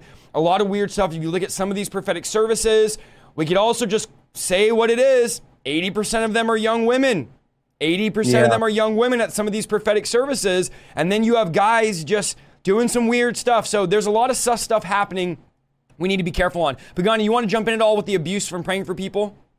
No, I think you guys covered it. I think we still have more ground to cover. So I say let's just jump into the next one, which is discerning manifestations.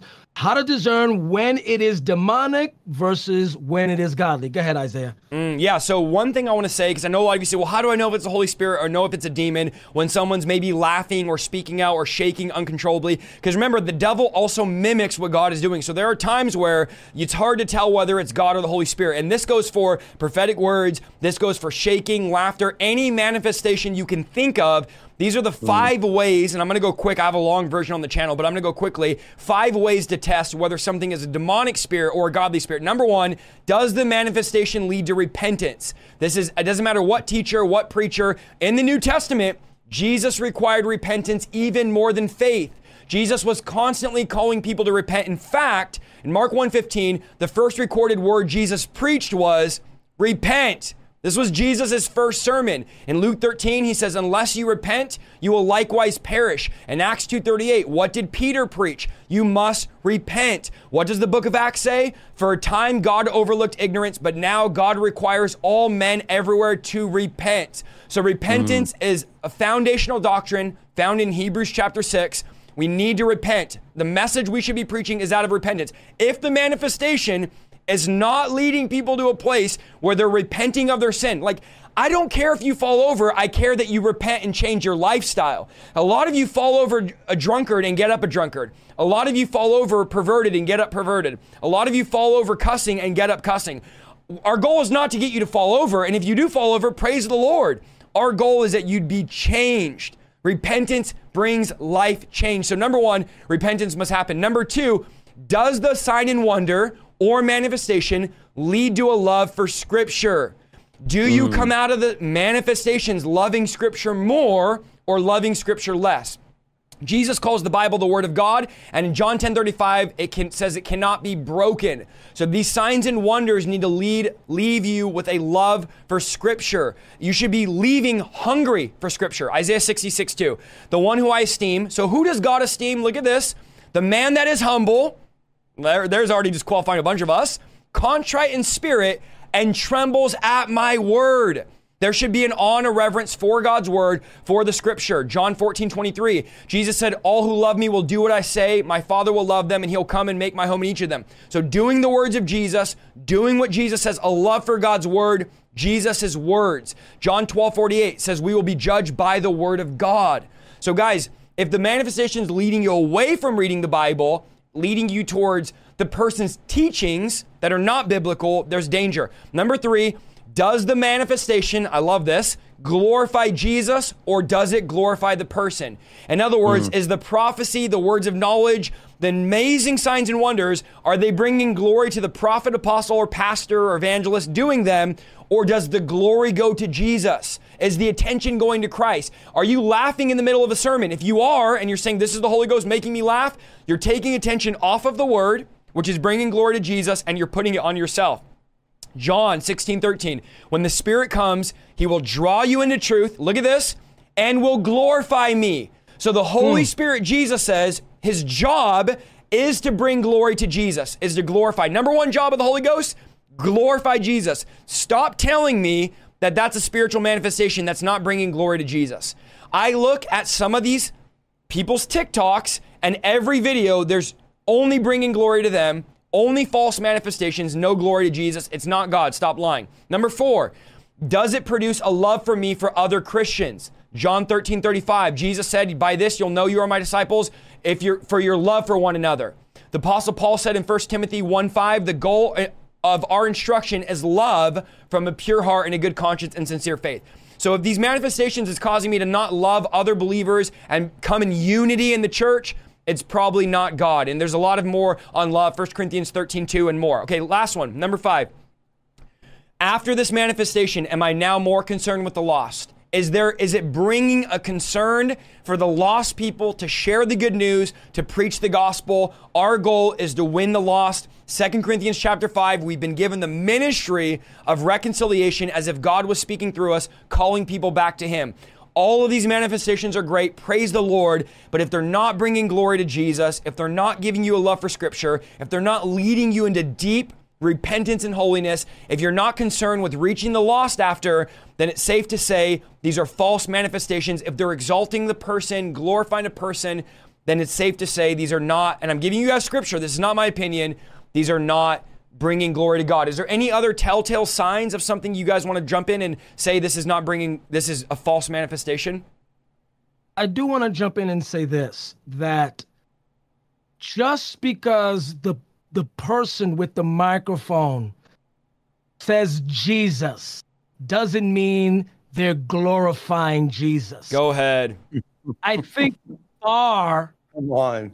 to be set to the biblical Jesus. Yes. The said, just because someone is saying Jesus, Galatians chapter one, they could be actually giving you another Jesus which you have not known. And I hear this all the time because they'll say, well, this person glorifies Jesus. As a matter of fact, they say Jesus all the time. They, they you know, they, they're talking about Jesus. So they couldn't possibly be of the devil because they keep saying Jesus. The question is not that they're saying Jesus, is which Jesus are they referring to?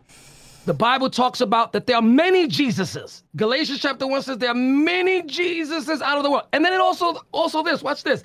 Galatians actually also, chapter one says that there are many different spirits out there. So just because they say the spirit is telling me doesn't mean that it's really the Holy Spirit that's telling him. Which Holy, which Spirit is actually telling them? Why? Because Galatians chapter one says, if you received a different spirit than that which we preach. So guys, don't get caught up with etymology and word semantics. Your bar for discernment cannot be the aesthetics of a church service. We know what to say. I'm a pastor. I've been a pastor for nineteen years. All of us have been pastors here. There's a certain way to do church. Mm. It's actually called a form of godliness. What does that actually mean, that word form of godliness?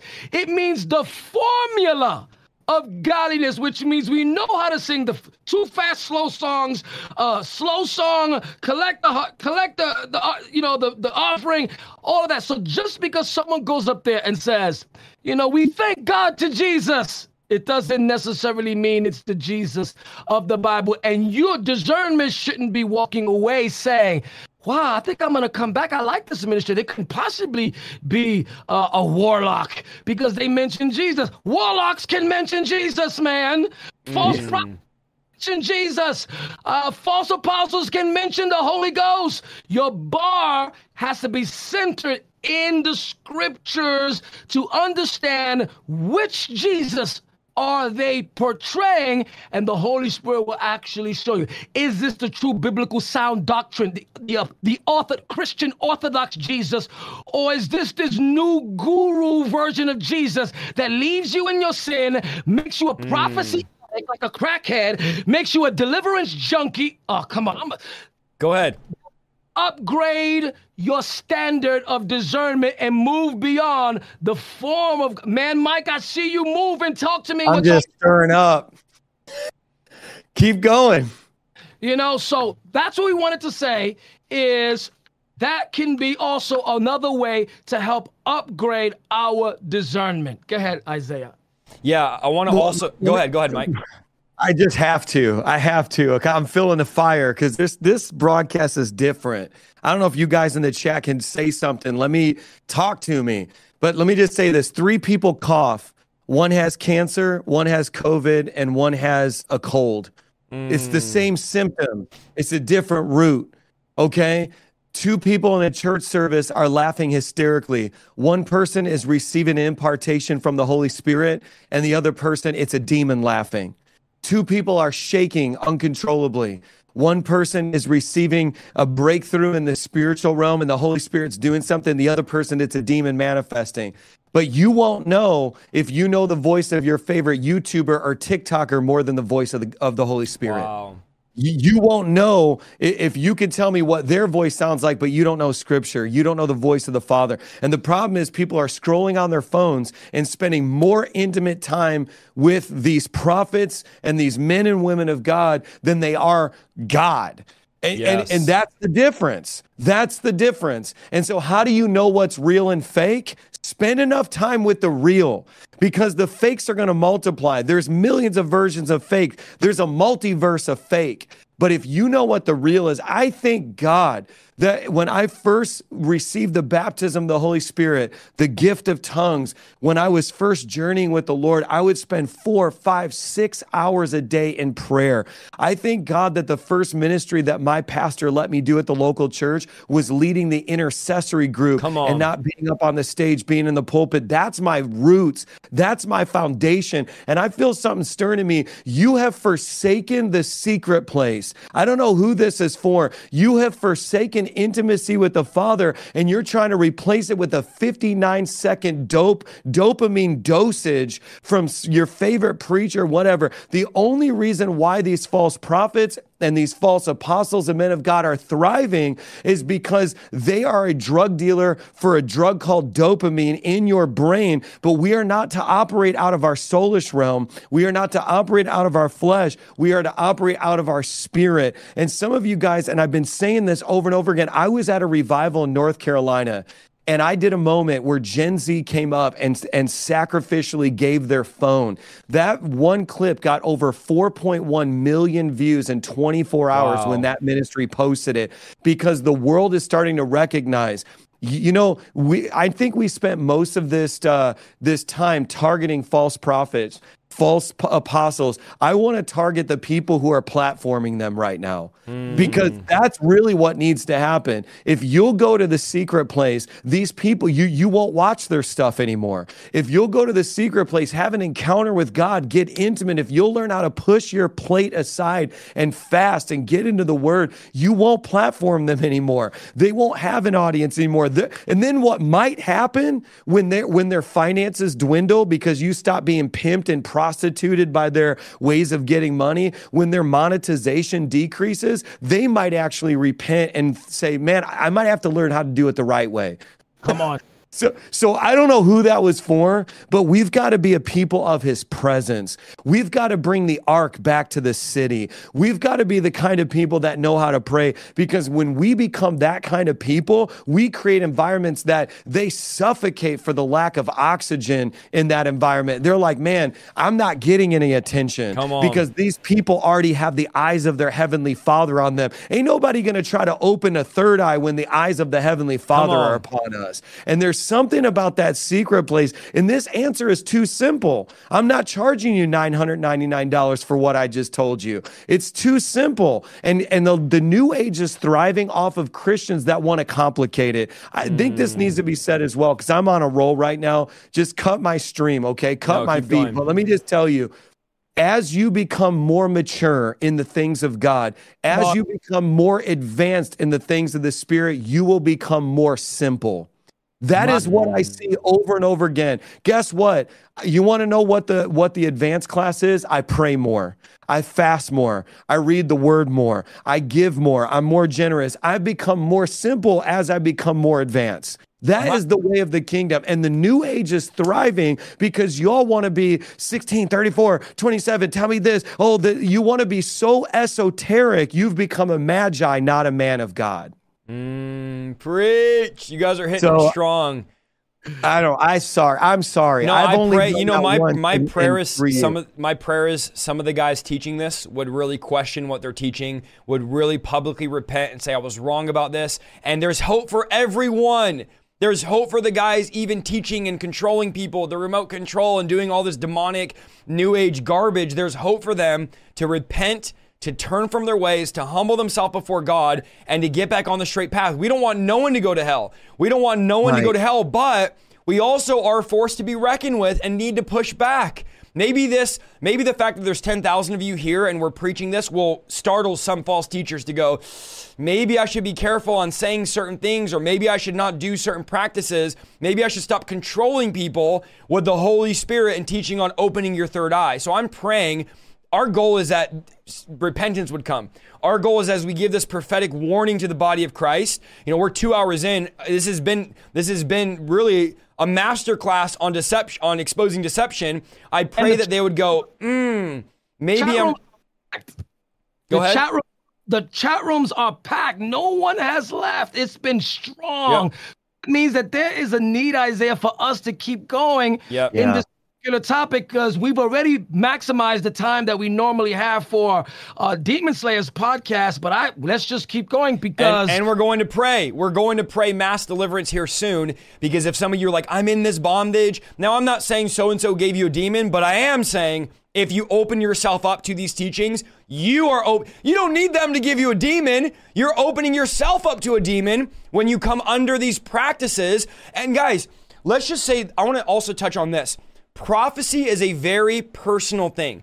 When somebody's prophesying over you, you're opening your spirit up to them. You're literally saying, you can speak into me. You can speak in my spirit. Now, this is similar to what mediums do. Mediums need to get you to open yourself up and agree mm. to them giving you a word. So it's scary when you watch some of these services where these these teachers are getting people to open themselves up and then proceeding to give them false words and performing, next topic, prophetic witchcraft. What is prophetic wow. witchcraft? Prophetic witchcraft is when you use prophecy to dominate, manipulate, control, and govern decisions of people's lives. When you start, now let's just say it here, when they start telling you, your husband's not a man of God, you should have never married him, you're not really married in the eyes of God, you need to leave that man and find someone in the church, that is prophetic witchcraft. God did not tell you No grounds for it, no grounds in scripture, but you're telling me a prophet told you to leave your husband and now you need to be a part of his thing and be, uh, and then he gives you his number so he can invite you to the prayer thing. Come on, guys, that is witchcraft. It's him using the word of God. Well, God told me. No, he didn't. A familiar spirit, the devil told you. Don't say God told me to tell someone. I have had people come to me, Pagani, that say, a prophet gave me a word that I was to leave my husband. And I, I asked them this. Did your husband cheat on you? No. Did your husband abandon you? No. Is your husband dead? No. Those are the only three grounds for biblical divorce. If your husband dies, if your husband commits sexual immorality, cheats on you, or if your husband abandons you, literally leaves you and is nowhere to be found because of your faith. The only three things in scripture you can get a divorce. Don't tell me some prophetic witchcraft prophet told you to leave your husband. Prophesying babies, marriages, all these things we that these prophets use to manipulate people. If if we're using prophecy to manipulate. Now, I also want to ask you guys this, okay? What is your thoughts on, because I'm seeing this is very popular right now, these prophets that are saying, Michael the angel, Gabriel the angel, and let's just be honest, these are archangels that have much busier things to do than come give you a prophetic word about Aunt Sally. Stop lying. Gabriel and Michael did not come down and give you a prophetic word, okay? Michael and Gabriel can only be at one place at one time. They're, omni- they're not omnipotent. They're not omnipresent. They did not show up to your church with one hundred people in it and give you a word for that lady. What is your guys' thoughts on these prophets that are saying, an angel just whispered this and everything is an angel? I, I, I'm just saying for me, I could be wrong. I could be wrong. I would be leery on nonstop getting words from angels, especially when they don't match scripture. Why are you constantly hearing from an angel when you have the Holy Spirit? If, the, if, you're, if you're flowing in prophecy, do we see that in the new covenant of angels constantly giving words? I mean, what are your guys' thoughts on this whole phenomenon of an angel or an, a saint or an old family member who's a cloud of witness came and get, I mean, what are your guys' thoughts on this stuff? Well, first and foremost, an angel doesn't substitute the parakletos mm. and the comforter, which is the Holy Spirit. As a matter of fact, Jesus said, I go away to send you another comforter. He didn't say, I go away to send you an angel of the Lord. Let that sink in right there. Um, second, Hebrews chapter one, verses one and two specifically says this, and you don't have to agree with me, but I'm going to stick to sola scriptura. Look what it says concerning these cloud of witnesses of either Old Testament saints or New Testament saints coming and relaying all of these messages. Hebrews chapter one, verse one and two says, in the past, God spoke to our ancestors through the prophets at many times and in various ways. But in these last days, come on, he has spoken to us only by his Son, whom he has appointed heir of all things, through whom he made the universe. So, so in, in the previous dispensation, yes, we find God doing some pretty miraculous supernatural occurrences. In the new dispensation, he does still pretty miraculous things, but instead of using many of the saints and the prophets in the Old Testament, in the New Testament, he's only using one, Jesus Christ, mm. and the person of the Holy Spirit through Jesus. Did mm. you catch what I just said? That's what the Bible says. So you could take it for whatever you want. Yeah. All of these visitations of major or minor prophets or King David came to me is not scriptural. Come it on. Is a Hebrews chapter one. We're calling it out. Second, I'm going to talk to you like New York. You lying. You're making yourself appear bigger than everyone else. You're, you're causing yourself to elevate yourself over the rest of the people because ain't none of the rest of us ain't talked to Michael lately. Has Michael talking to you lately, Isaiah? Come on. Come on. No. Has Gabriel talked to you lately, uh, Mike? No. So then all, so all of a sudden, Gabriel talking to you and Michael talking to you. What does that do to you? It elevates you above everyone else, and that is diametrically opposed to what the Apostle Paul said in First Corinthians chapter twelve concerning how God tempers the body so that none is above the other. Just own it for what it is. You are lying. You are lying. That is not God doing that. Or I'm going to give you the benefit of the doubt. You are deceived. And maybe you did have a vision and you just have a reprobate mind and really don't know that that's not coming from God. And another thing, let me also say, do not try to use the witch of Endor to say, well, Samuel came up and uh, spoke through, uh, spoke to King Saul, so obviously God can use. First of all, two things happened there. One, it's a witch of Endor. Go ahead. Which, mean, which means Samuel had to go in the witch to be able to communicate. So a human spirit went inside another human spirit? Not in the Bible. That is not biblical. Second, Samuel said to Saul, you're going to be coming down here with us. Samuel's not down there. Samuel is up there. Did you catch what I just said? So all of this stuff is what I would call descriptive. These are events that happen in Scripture, but now they're being twisted in this modern apostolic and prophetic move, and they're taking descriptive, biblical, historical events, and they're making them prescriptive. And that's when you get into error, because I'm here to tell you, baby, I'm sorry, that ain't King David talking to you. That is not Moses talking to you. That is not, that is a familiar yes. spirit appearing. Yeah, that's it. Moses, and I want you to own it, and we're calling it out. I don't believe none of these vagabond charlatans preaching this foolishness, because it's not found in the Bible. And but we're also, what we're not saying is, we're not saying that people can't have an experience where God is speaking to you, because people have visions and dreams in the New Testament. What we are saying is this. Listen to me, listen to me, listen to me. Let me go a little closer. If if if Ezekiel is coming to you, that's necromancy. Yep. And necromancy is a sin. It is a sin. one hundred percent. I'm going to leave it there. So good. Forbidden. Forbidden. And here's the thing. Just because these prophets are accurate, when they say that an angel told them, and I, it needs to be said, because that's what's going to happen, Apostle, is... Is is the they're going to say, the false prophet's going to say, an angel just told me to say this, and it's going to be so incredibly accurate. It's going to be your phone number. It's going to be your address. It's going to be your brother's name. It's going to be a situation in your life. And you're like, well, but it has to be true because it's accurate. And this is where the deception happens. Listen, access to information is not the same as authority for that information. By whose authority is that information being distributed? The other thing that needs to be said is, if you're getting words from an angel, then an angel gets the credit.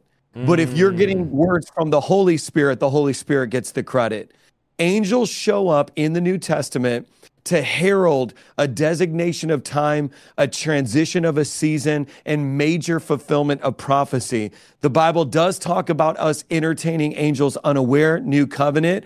I've had what I believe are angelic encounters. Yep, I've taught about, about about them on my YouTube channel. I had a significant angelic encounter in the process of planting my church here in New York City that I've told from the stage many, many times.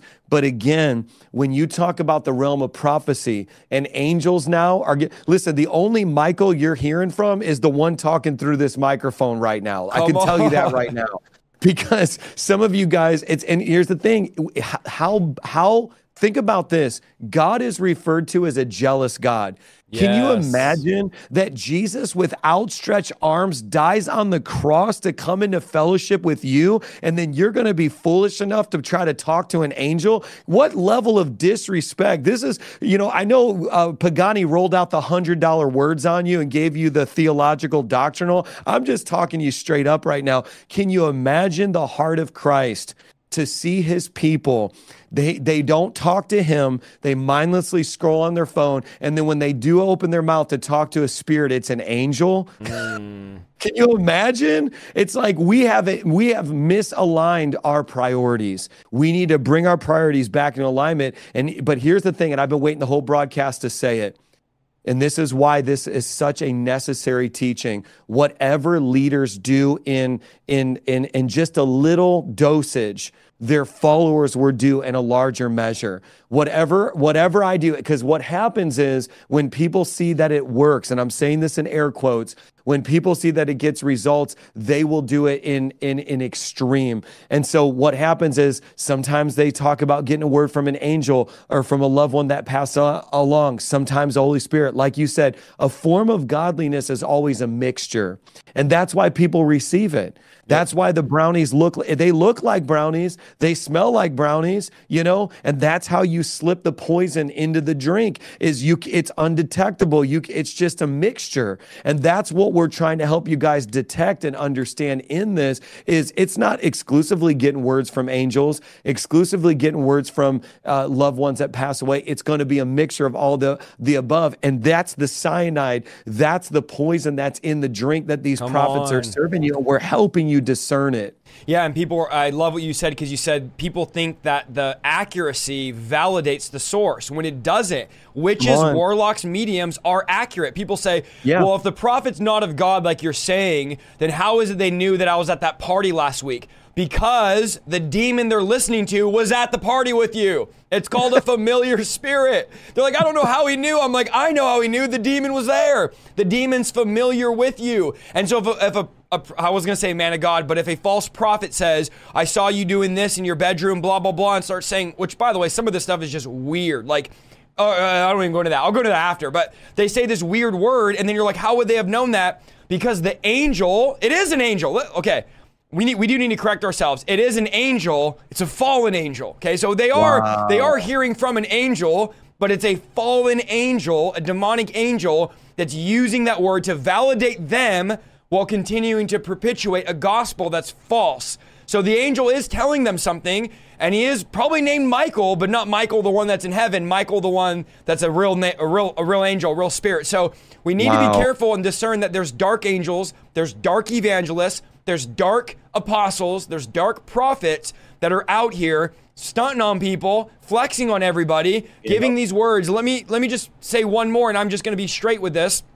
And again, I pray there's repentance. I pray people yeah. would publicly, all that, because of course, the guys, some of the guys we're talking about are watching this right now. They're in, they're here right now watching. If you, and this, I just saw this, again, all within the last few weeks, because I've been doing my research on this stuff before we get on here and blast this. If you lay your hand on somebody and say, go to sleep, and you put them to sleep, by definition, that is called hypnosis. That does not belong in the church. It belongs at the county fair. If you're putting people to sleep at the altar, and I just saw a guy do this literally this week, and I'm, praise the Lord, I'm not saying names. I'm biting my tongue because of things. But if it continues, I have no choice, and I'm not making a threat. I'm making a promise. We can't allow this to be happening in the church and just sit idly by. If you're laying your hands on someone and saying, go to sleep in Jesus' name, and they fall asleep, and then you laugh about it and say, oh, I'm using spiritual NyQuil on them. Friend, that's demonic. I'm telling you right now, it's witchcraft, it's demonic, and if you didn't do it, I wouldn't be calling it out, but it's wrong. It's not secondary. It's not, oh, you believe in pre-trib, I believe in post-trib. It's not, oh, you believe on Saturday, we worship Sunday. It's called hypnosis. It happens at the county fair. It's part of the new age. It's all part of what we're talking about tonight. It's complete and utter witchcraft. Do not defend it. Do not try to jump in front and say, oh, well, they just meant, you didn't mean anything. We don't need to talk about it. You just need to repent from that because this is mind control. It's new age. It's demons. And you can't be telling me, oh, well, well they're casting out demons. Really? Prove it. If you're saying they're casting out devils, friend, just because someone's saying come out and they're falling on the ground shaking doesn't mean the demon's coming out. So don't be That's deceived. It. Some of these guys that are saying they're casting out devils are not casting out demons. All they're doing is just irritating and tickling the demon, and the person laughs and rolls around and shakes, and that's all. And and again, I don't want to be the guy. I don't want to say this, but somebody has to say it because it's happening. If this wasn't happening in the church, whatever, they're doing it. I'm not going to call the yoga people out there. The t- I'm not going to make a whole video about a yoga teacher on YouTube. She's she's lost. We don't judge the world, Paul says. But I already gave you scripture earlier. In the church, oh, you're going to come up in the body of Christ, whom Christ died for, up in the church and start putting people to sleep at the altar and start using your witchcraft and familiar spirits? Not today. Not when we have a voice. Not when we have a platform. Not when there's ten thousand people right now here listening saying amen. Don't play with God. Stop. Stop. And, and, and if these people continue to do this, Don't get mad at me that you got caught in the crossfire, because we're going at it. We're not playing, guys. We're not playing. We're in the last days. Deception's real. Um, yeah, there's there's my on the putting people to sleep. It's demonic and witchcraft. Okay, let me let me say this for those of you in the chat room saying I'm confused. Stop it. You are not confused. Thank you. I was just not confused. The problem is, is, is that you're being rattled in your cage because yep. your favorite idol is being confronted, and now your idolatrous uh, self is being challenged. Don't give me that. I'm confused. Uh, so you're saying that angels can't talk to humans? You know that's not what we're saying. Stop that. That's that goofy little kid foolishness, evangelical baby Christian stuff that keeping you bound. You know that's not what we're saying. You know what we are addressing. Why? Because the Spirit is giving testimony about what we mean, even though we're not saying names, and even though we're being very generic. You can't sit here and say you're confused. You're not confused. You know exactly what's happening. The second thing that I want to say is this. For those of you that are saying, well, did Jesus uh, uh, commit necromancy? Because Moses and Elijah spoke to him? Come here, come here. It was Jesus. It was not you. You are not Jesus, false apostle. You are not Jesus, controlling bishop. You are not Jesus, Jezebel prophetess. You are not Jesus. They were talking to Jesus. Mm. Second, watch this. When Peter tried to talk to them, the Shekinah showed up and blocked them out and said, this is my son. That's it. Talk to him. Hebrews chapter one. So anybody that's saying, oh, I was just talking with Moses. Oh, I met with Michael. I'm here to tell you, Michael's in Israel. Go- Michael's all the way. The archangel is in Israel, watching Israel. That's his job. He is not in your city. He is not visiting your church. He is not visiting your ministry. He is in Israel, guarding over the nation of Israel. So you know what we mean. Stop it. And I'm here to tell you, I'm with Isaiah. We've already, us three, made a decision that if this keeps up, we're going to collectively go at it. And it is what it is, but you don't have to. Last thing I want to say is this, before we get into some of the other stuff, is prophet, apostle, for some of you, we're not saying, some of them are, some of you are false. There are others of you, you are true. You are true prophets. You are true apostles.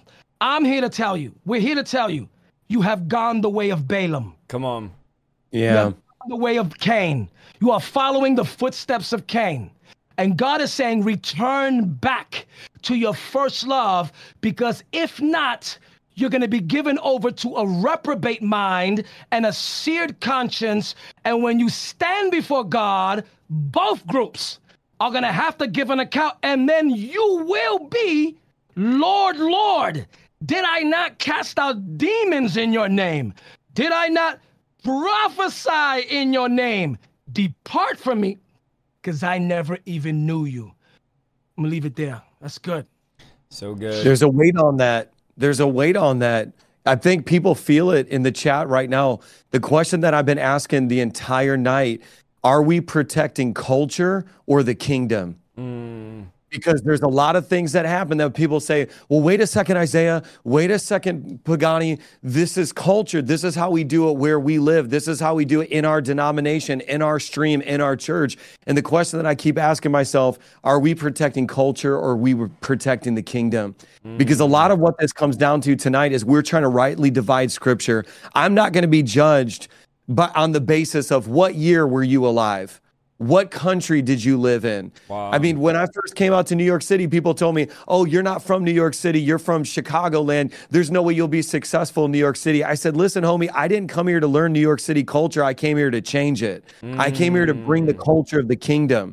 And so people are like, well, this is how we do it in my culture. Well, listen, when you get, when you stand before God, you're not going to be judged on the basis of when did you live? Where did you live? Wow. You're going to get judged on the basis of Jesus taught the disciples to pray, your kingdom come. here on earth as it is in heaven. Your will be done. And so what we're trying to do is say, just because you're watching it through the window of social media, just because you're getting a picture into some other culture or some other flavor of Christianity, listen, there are no denominations in heaven. There, there, there, it's a monoculture. Heaven is a kingdom. And so what we are at is we're not trying to tell you this is how uh, Caucasian uh, evangelical Americans Americans do it. That is, I hope you didn't hear that we are trying to teach you this is how to be an American evangelical. We, I hope you didn't hear that. What we are trying to say is we are at, after the heart of God. We are trying to say, kingdom come, examine our motives, examine our methods, examine us. We want to be a pure vessel, and we want to make sure that when we get to heaven, we're getting a high five from Paul. We're getting a high five from Peter, and they're saying, that was crazy what you did. You you you never hid the, the cross under the flag of the United States. You were a believer first. Just like I'm not trying to export American Christianity, don't import Christianity from your context. Ooh. Let us all seek the kingdom together. And, the, and when that happens, these arguments disappear about, well, it's your way versus my way. No, it's his way. It's Yahweh. Come on, so somebody. Good. And let me say this, and then Pagani, I'm going to toss it over to you to, end, to do the last segment before we pray, um, because there's something I want him to share before we get into the mass deliverance prayer, yep. which we're going to do mass deliverance. I'm going to I'm going to end my My segment with how I started. Do not get into factions. We are not creating factions. We're not creating cliques. We already told you guys that Vlad is on vacation. It's why he's not here. We already told you guys that we have Demon Slayer podcast with Daniel, with Greg, with all the different. We had nine people on. We had ten people on. We had five people, six people. It varies. Okay, we started this podcast two years ago with us four guys. Do not get in factions saying I'm of Isaiah, I'm of Mike, I'm of Daniel, I'm of Pagani, I'm of Greg, I'm of Vlad. Don't don't do factions. None of us want that. That's not beneficial. Paul said it's literally carnal. Paul said, if you do that, I'm going to just warn you guys, if you start factioning up, you are carnal and you're not, you're not doing what we're telling you to do tonight, scripturally in this video. Our goal tonight was not to create factions, was not to create groups. We're all friends. We're all doing events together. It's not to create a clique. Our goal is to bring biblical correction to witchcraft practices that are happening in the church. They're trying to marry mysticism and Hinduism and Buddhism with Christianity. And all we're saying is, not today, Satan. So don't get mad at us. We're coming against spirit. Our battle, Ephesians six. Let me end, and I'm going to pass it to Pagani for this last segment. Our battle, guys, is not flesh and blood. I am not fighting anyone physically tonight. I'm not fighting yeah. any person. I'm fighting demonic spirits, principalities, rulers of darkness, hosts of wickedness in heavenly places. We're fighting spirits and strongholds. And the Bible says the weapons of our warfare are not carnal, but they are mighty through God for the pulling down of strongholds. And what do we do? We demolish every lofty argument, every fable, every fairy tale that's made up about this stuff that exalts itself above the knowledge of God. And we pull it down in Jesus' name. We come against, so don't get all mad. Oh, you're against so-and-so. Stop. We're not in seventh grade anymore. Guys, I'm thirty-one. I don't even have the energy or time. I'm too old to play factions and seventh grade. You can't eat with us. We're at this table. You have to go eat in the bathroom. Come on, dude. We're all grown adults. Let's attack doctrine. Let's attack heresy. Let's not allow witchcraft to come in the church, because it's one thing. It's little, little, little, little. And then here we are. Everything's falling apart. So please, guys, hear what I'm saying. Don't be immature. I'm glad Pagani yeah. said that. We're not saying you can't have encounters. We're not saying you can't give prophetic words. I literally taught for two hours last night on the how to give a prophetic word in the prophetic. All of us here are spirit-filled. All of us here are charismatic. We believe in all the gifts. We all prophesy. We all give words of knowledge. We all cast out demons. We all believe in all the gifts. So don't come on here. You guys are being religious. Stop. You know that's not true. You know all of our content is on the Bible and the supernatural. We're trying to bring correction. Who's going to bring it if, charis- if, if charismatics are not going to keep each other accountable? Then do we expect the Reformed brethren to? Because I promise you, We're yeah. way nicer than they are about this stuff. We're people that actually practice prophecy. We actually practice laying hands on the sick. We actually practice casting out devils. So please don't start with, you guys are just being religious. The devil is a liar. Defending witchcraft is not freedom. It's bondage. Let me say it again. Defending witchcraft is not freedom. It's bondage. You're not not religious because you defend witchcraft, you're deceived. Uh, Pagani, what, ab- what about after all of this? What, what, what do you think after all of this? Let's get the last segment, and then we're going to pray mass deliverance after that.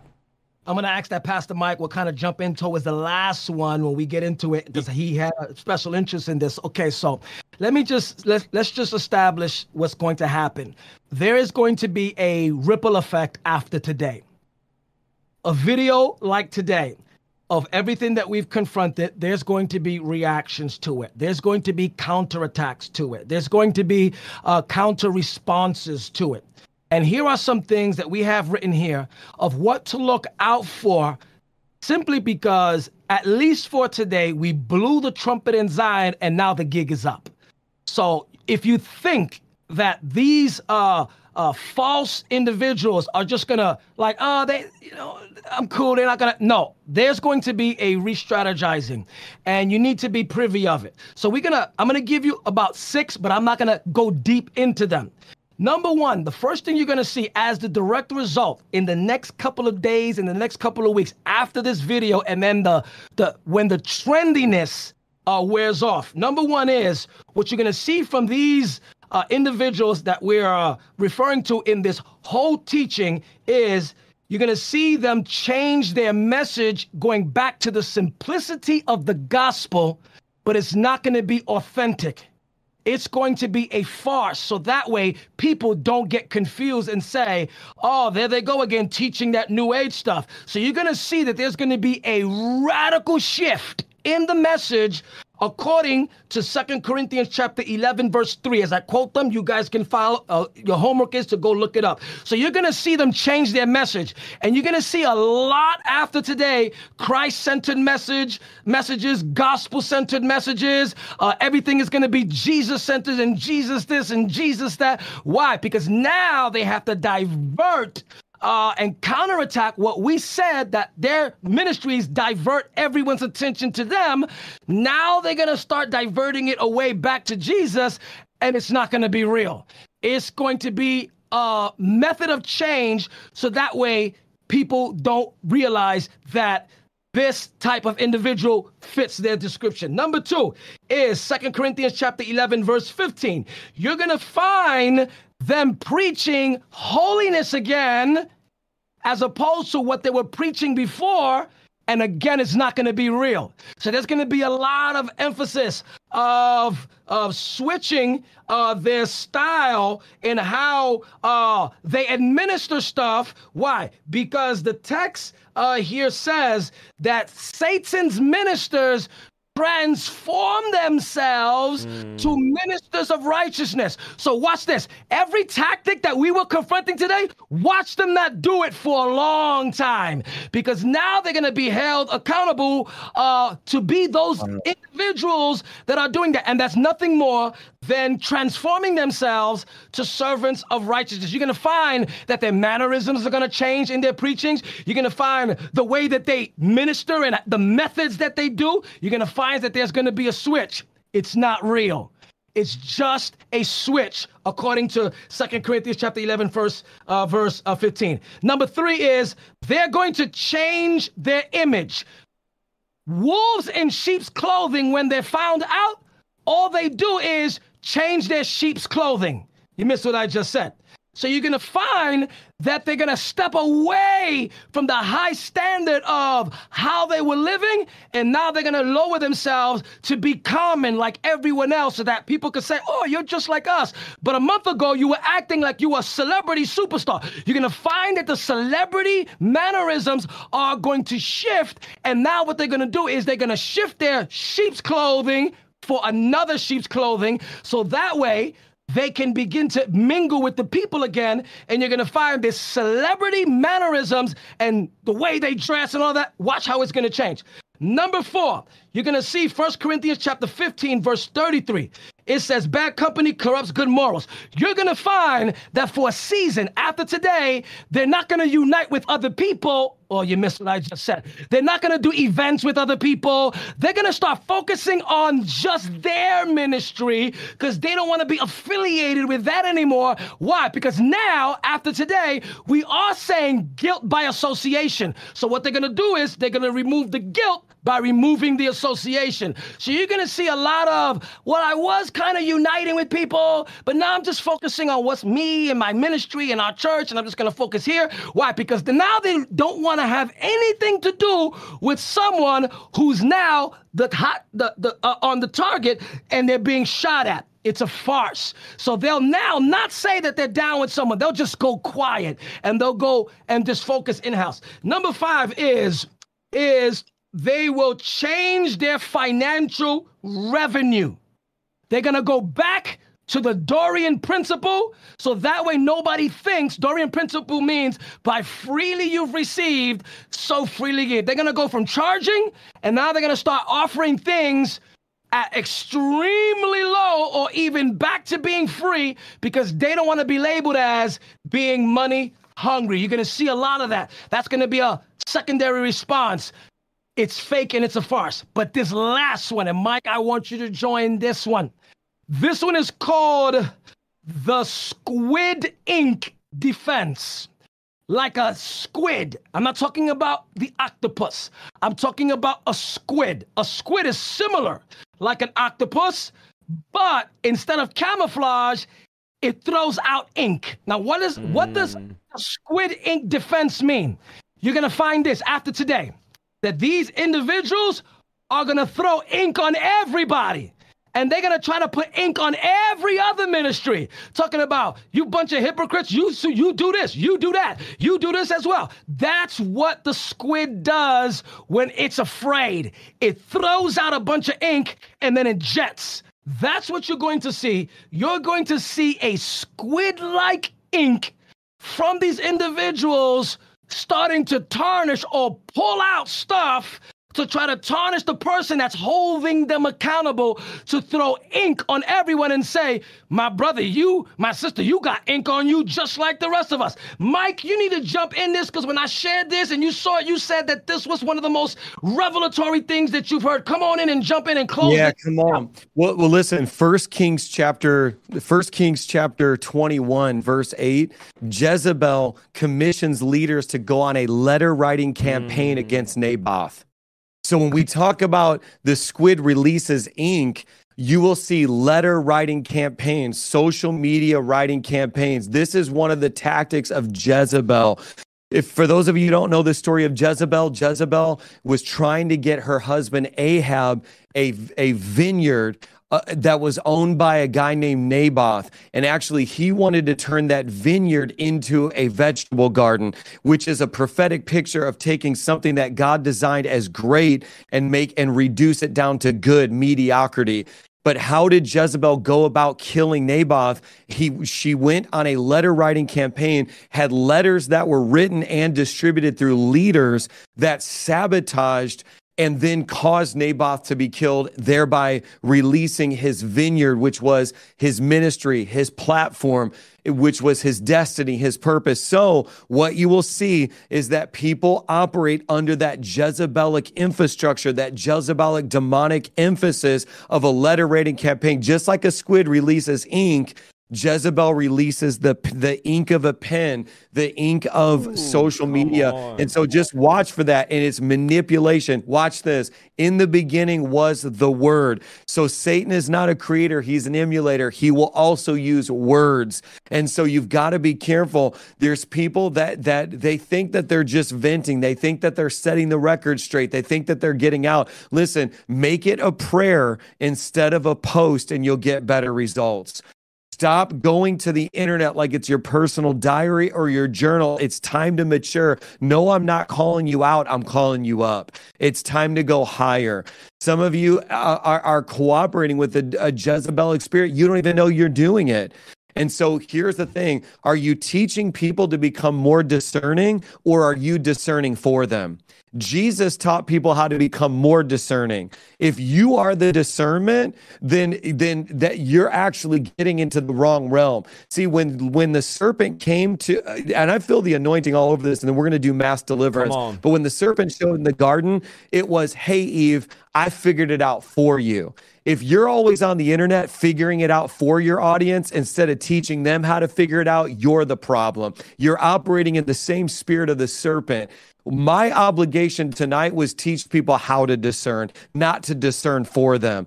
I'm a conduit for the wisdom and revelation and truth of God's word, and I'm going to get out of the way and let you make up your mind. That's why we didn't have to name names. That's why we didn't come here to name names. As a matter of fact, I want to say this, and then we'll transition. For those of you who have been following this podcast for the last two years straight, we have taken up a burden of saying there's a lot of, the the, the internet is the proverbial Wild West. And there is all kinds of stuff. I my my mentors and my apostolic oversight are all in their sixties and seventies with Fruit That Remains, John chapter fifteen. And they use a phrase, and here's the phrase: if you throw a rock in a pack of dogs and it hits one of them. And so here's the thing. If you felt convicted today, if you thought we were talking about you, then maybe we weren't. First of all, don't be so narcissistic as to think everything's about you. You're not that mm. important. But if if I threw a rock into the audience and, it, and you felt like it hit you, Jen, just use it as an opportunity to repent. Use it as an opportunity to change. You know, something that, um, I, and, and, and I'm preparing your hearts for deliverance right now. When I was in my my training initially for ministry, every single Wednesday at noon, I would go and I would sit in a council of a round table of men of God of every different race. And there was about half a dozen of us. They were all in their sixties and seventies. And I would get rebuked and rec- and corrected and experience reproof every week. And, you know, I would tell them what I was thinking, what I was doing in ministry. And you know what they would tell me? They'd say, son, here's where you missed it. Here's what the word says about it. And they would rip me apart. And then you know what they would tell me when it was over? Now go ahead and take a cookie. And we would pass a, bu- a bag full of cookies around, and we would all get rebuked and eat a cookie because we were trying to rewire our brain to say, co- you know, getting a rebuke feels like eating a cookie. Mm. And I think when, and, and, and that was how I spent my twenties. I had the collective wisdom of about one hundred fifty years of ministry experience ripping me apart and rebuking me every week. And I, and I grew to love that. And the problem is we got people now today who are not accountable and they're in ministry. They only listen to the things they agree with. They've mm. never been rebuked. They've never received a no from a man of God and said, you know what, if it's a no, it's a no. I'm not going to move forward. And it shows. And so these broadcasts are important, guys. And I know I talk probably more on this broadcast than any other Demon Slayer podcast, but you know what? This is my wheelhouse. I want to, at John chapter fifteen, I want to remain. I don't want to be a fad. I don't want to be a trend. I want you guys to watch my t- beard turn from black to gray right in front of you. I already lost my hair. And I want and I want to go the distance, man. Come you, on. Rebuke me. Correct me. Tell me where I'm wrong. I give these guys the opportunity to speak into my life, and I don't always have to agree. Here's, here's another term for you. What about an experiment with obedience? What about trying it someone else's way? What about trying to have an experiment with submission? And I think this th- there was such a level of humility. I cherish Isaiah Saldivar's rebuke. I cherish, I feel like I'm going to cry right now. I cherish Pagani's correction and rebuke. This is gold coming off their tongue. This is honey to me. When they're speaking the word of God and I get to sit under the, the weight of this kind of teaching, what a what a privilege. And so I, I just wanted to end with a little bit of humility and help you guys understand the heart behind this. Let's cast some demons out now. Come on. I think it's key what you said. We all need to remain under covering in obedience to God and under men of God. You know, I have multiple men of God I consider spiritual fathers. And I tell all of you guys all the time, if there's anything, I want the conviction. I want the rebuke. I want to change. I want to be humble before God. I don't ever want to be arrogant. I don't want to be exalt myself. I don't care about the likes, the shares. I want to be a Son of God. I want to be humble. I want Jesus to show through me. I have zero desire to be known by this or by that. Man, I want to stay teachable and humble and be corrected. And I just put out a video because I misspoke on a video I did, that I was ignorant on. Yeah. And I misspoke and said, hey guys, I apologize. I'm sorry. And I, people said, you said sorry like ten times in one minute. And I'm like, because I am. I don't want to get in a place where I'm above correction. I don't want to get in a place where I'm above reproach. I don't want to get in a place where I think I know it all. I want to respond to every altar call. I want to be on my face, on my knees. I want to be a good husband, a good father, stay under my pastor, stay a part of my local church. And guys, if we're honest, a lot of the guys we're talking about tonight, they aren't submitted. They have no spiritual covering. They have no accountability. They're not, they don't love the local church. I'm always leery about people that don't love the local church. And so, man, we gotta stay humble. We gotta stay obedient to God. Uh, let's pray some mass deliverance. Mike, your camera's out of focus. So that's like telling a friend, hey, you got something on your face. I gotta make sure I tell you, because you tell me. But let's pray mass deliverance. We're not gonna go long, guys, on the renouncing and forgiveness. I just want to attack some of these spirits. I know both of you guys just talked, so if you want, I'll shout out these demons, and then you guys can jump in however you feel fit, but I want to go after these demons, these spirits. Do your, many of you in here, you've done your renouncing, you've done your unforgiveness, you've done your repentance. Let's call these demons out. We have networks, deliverance maps, events everywhere. You can go to any of our websites and find deliverance. You can go to our churches, find deliverance, all of that. But I want to just start calling some of these demons out. So we right now, we command every foul spirit to be bound in Jesus' name. Satan, you have no power.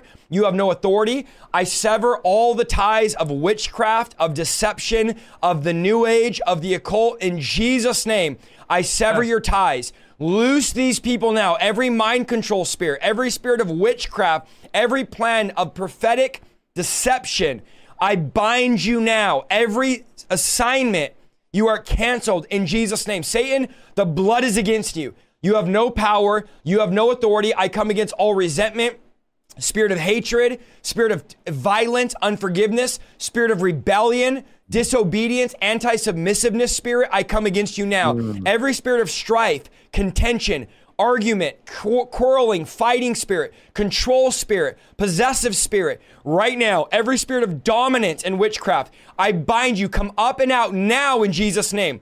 Every spirit of criticism, accusation, uh, division, I bind you in Jesus' name.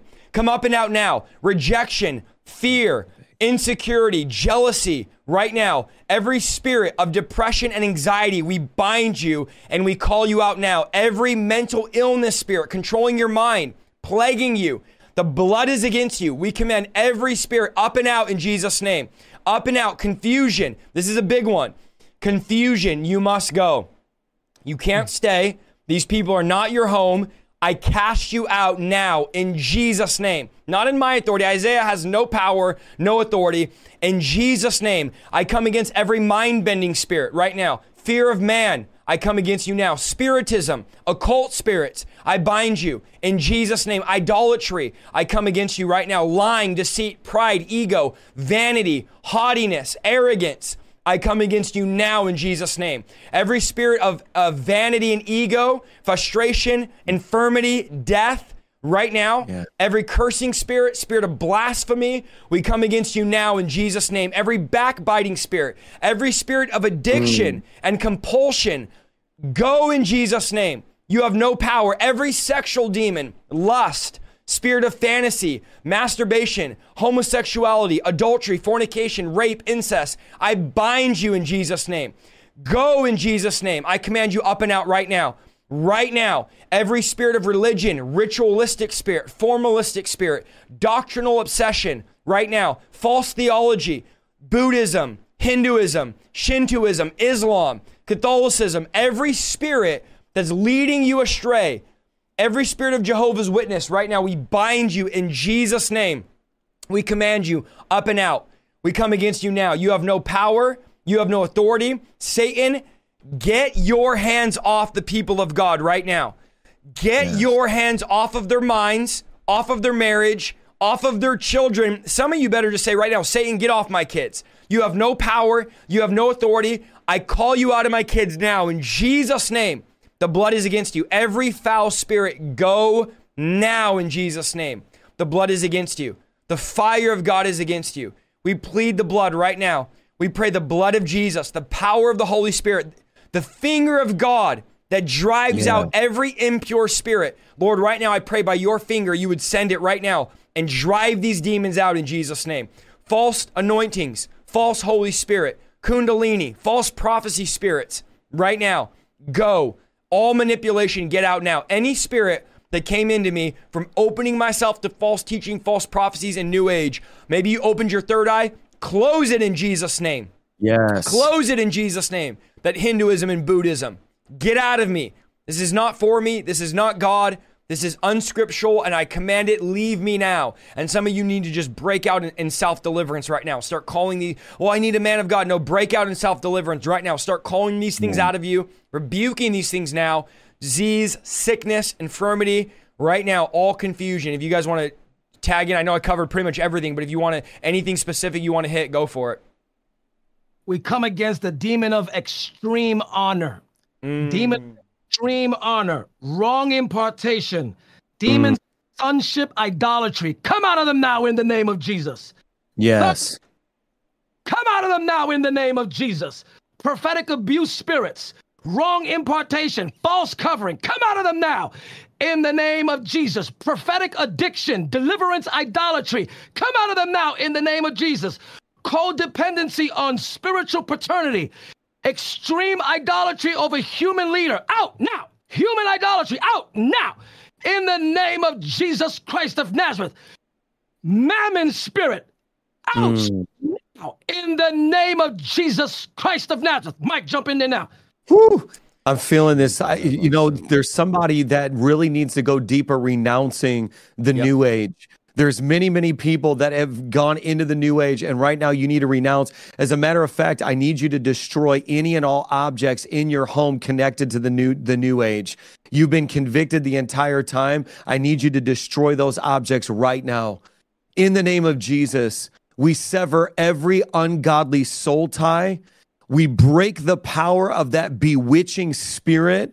We command you to be loose from the influence of every false prophet right now in the name of Jesus. I break the power of obsession, every obsessing spirit, every spirit of obsession, that bewitching spirit. Your power is broken.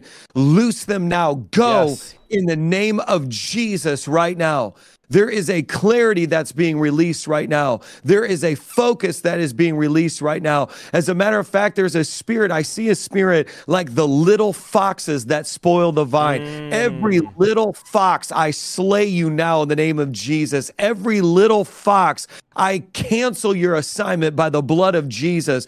There's some of you that your ears, I see in the spirit, that you're, you've been giving to your ear to too many people, and the confusion is coming by the multiplication of voices. And the Lord is asking you right now, will you remove voices? Will you become focused in this next season? Will you listen to my voice, says the Lord? Will you give ear to me? Will you hear what I have to say? There's many people watching right now. I dare you. It's time to unsubscribe. It's time to block. It's time to unfollow. It's time to focus. There's books, there's literature, there's propaganda that you need to get rid of right now, and you need to focus down because the Lord is calling to a place of focus. So I don't know who that was for, but I believe that right now you're getting locked into that.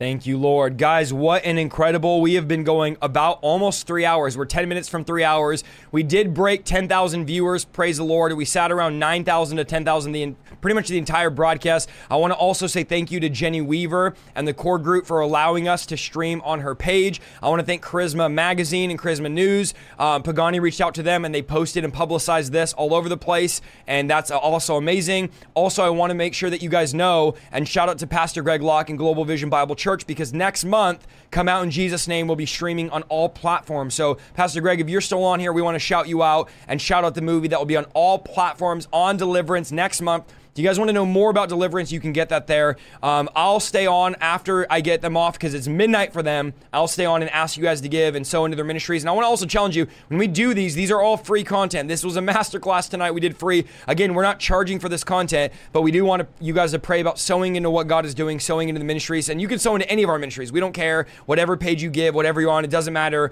We're not about income. We're about outcome, or else we wouldn't be doing this for free. And so let us know if you guys enjoyed this, what, how crazy. I think this is the fourth time ever in three years we've hit ten thousand. Um, actually, the last time we hit ten thousand was us three. We did ten thousand with us three. Me and Jenny Weaver hit ten thousand. Actually, me and Jenny Weaver hit ten thousand twice. Us three hit ten thousand. We hit ten thousand tonight, and I hit ten thousand one time. So what an amazing thing. The more people that get this message, the better. We know it'll get hundreds of thousands of views and downloads as the weeks come. We had all these technical difficulties. The devil is a liar. Here we are. We made it three hours with nothing shutting down. There was some tech difficulties, but it's all good. It's all part of streaming. We can't get mad about it. Um, guys, we have nothing to gain doing this. We have nothing to gain calling things out, and but we have to do it. It's not fun to do. It's not fun to call things out, especially when we have friends that are connected with friends and there's it ensues different drama, but we have to do this. We have to stay in line with Scripture. And so if you think we have motives doing this, our only motive is to protect the people of God, is to shield the people of God, and to stay true to Orthodox Christianity and the Scriptures. We don't want to get off into New Age stuff. We have to blow the trumpet, and we can't be hypocrites. If we call out celebrities, we can't be hypocrites and allow this stuff in the church, guys. We can't be posting stuff about secular companies, but afraid to talk about. Do you guys have any closing thoughts or uh, anything you want to announce before I go into my screen and just hang out for a bit? I I'm just, hungry. Man, it's midnight for y'all. I'm so hungry too. You know how many times I was tempted to text my wife, can you just bring me some water? Because I have like three in hours a, in my office. No, but I wanted to just encourage uh, everyone. Um, just go follow us on YouTube. I'm literally, literally this close at breaking the one hundred K, guys. Come on. Um, been doing a lot of more content. Um, it's been a little bit difficult. I pastor, I pastor a church, three hundred member church in New York City, as well as oversee twelve churches. So it gets a little bit difficult to be consistently online doing it. But I know that every time I get online, it's always good. So if you saw me throwing up the link in the chat room, man, just help me crack that one hundred K. We literally had like sub. about like, I literally had about ninety-seven thousand. That's about it. Nothing else from me. I love you all. His I link's in the description. You're like, where's his link? It's in all of our descriptions. So go subscribe yeah. to that. Amen. Go subscribe. That's what about you, Mike? I was going to say, everybody, everybody go over to Pagani's page on YouTube and subscribe right now. And then something I've been doing that's fun, if you guys do become a channel member on my YouTube, I've been linking Zooms to it and all kinds of stuff. So the YouTube channel membership, you guys can come in at a couple bucks a month if, if you want. But I'm trying to get as many people to become channel members as possible. I'm doing some fun stuff with that. We've been doing Zooms. I dropped like a two-hour prophecy last month via Zoom. So it was only available there or if you're a channel member. So I'm kind of having fun for that. And then, um, yeah, I think that's it. And then hit my website oh, up man. for events. You know, Yo, go ahead. Go ahead. Sorry. I didn't, I meant, I didn't mean no, to. No, everybody's always saying, when are you guys coming here? When are you coming here? You've got to go to mike signorelli dot com, hit, hit the events, because I'm traveling all over the world in the next three, four, five months. I want to see you guys there. Yes, yes. I'm so hungry. I just turned on my wall A C and it smells like Pop-Tarts. That's how hungry I am. I could smell like fruit, strawberry Pop-Tarts when my A C turned on. So I'm definitely going to, I know for you guys it's midnight, and so I honor you guys. I love you guys. I honor all the Demon Slayers, love all of you guys. And we'll do another six and nine and ten and four and three and whatever works, works. We flow with the Spirit. Again, it's no weirdness or bad blood if we don't have everybody on every night. I mean, we had nine people on. Are we supposed to have that every single time we do a Demon Slayer podcast? Um, we'll mix people in. We'll have new people on the Demon Slayer podcast, all of that. But, man, we're so blessed. Guys, I'm going to stay on for a few minutes and give them my links. But I love you guys and appreciate you guys, and we will talk soon.